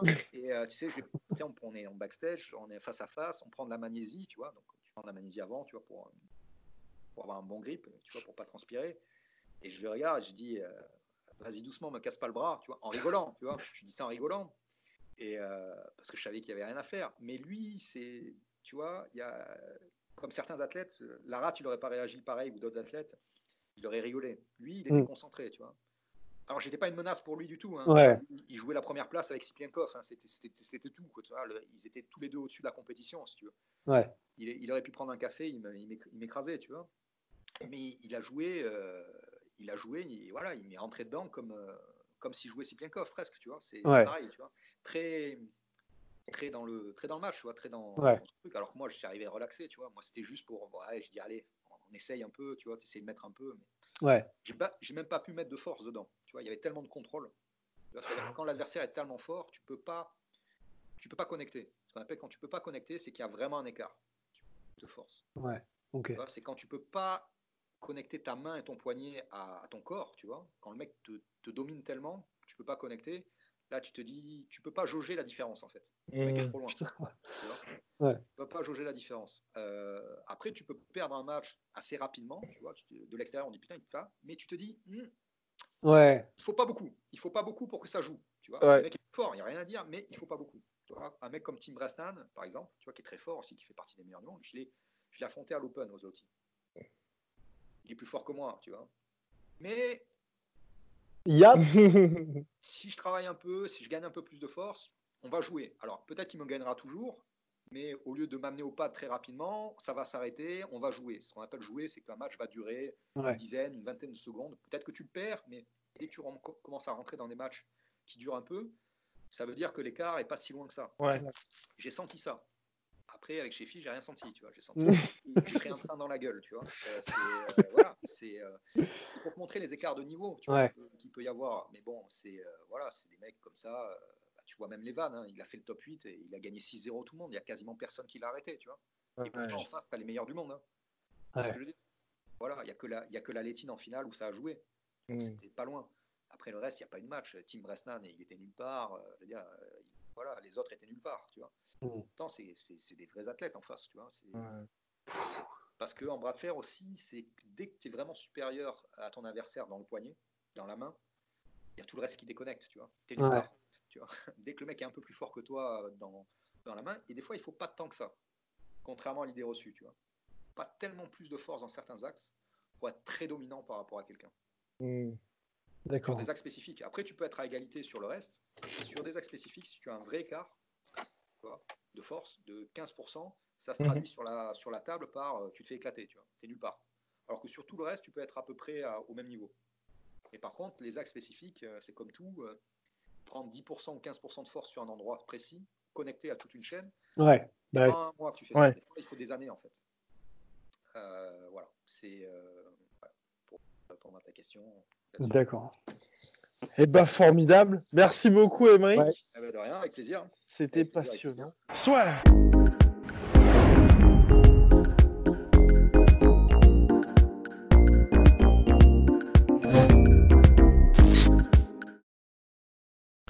Et voilà, c'est la fin de votre épisode du podcast La Sœur. Si ça vous a plu, n'hésitez pas à nous mettre les 5 étoiles sur Apple Podcast ou sur Spotify. Vous pouvez aussi nous laisser un petit commentaire, ça nous aidera beaucoup.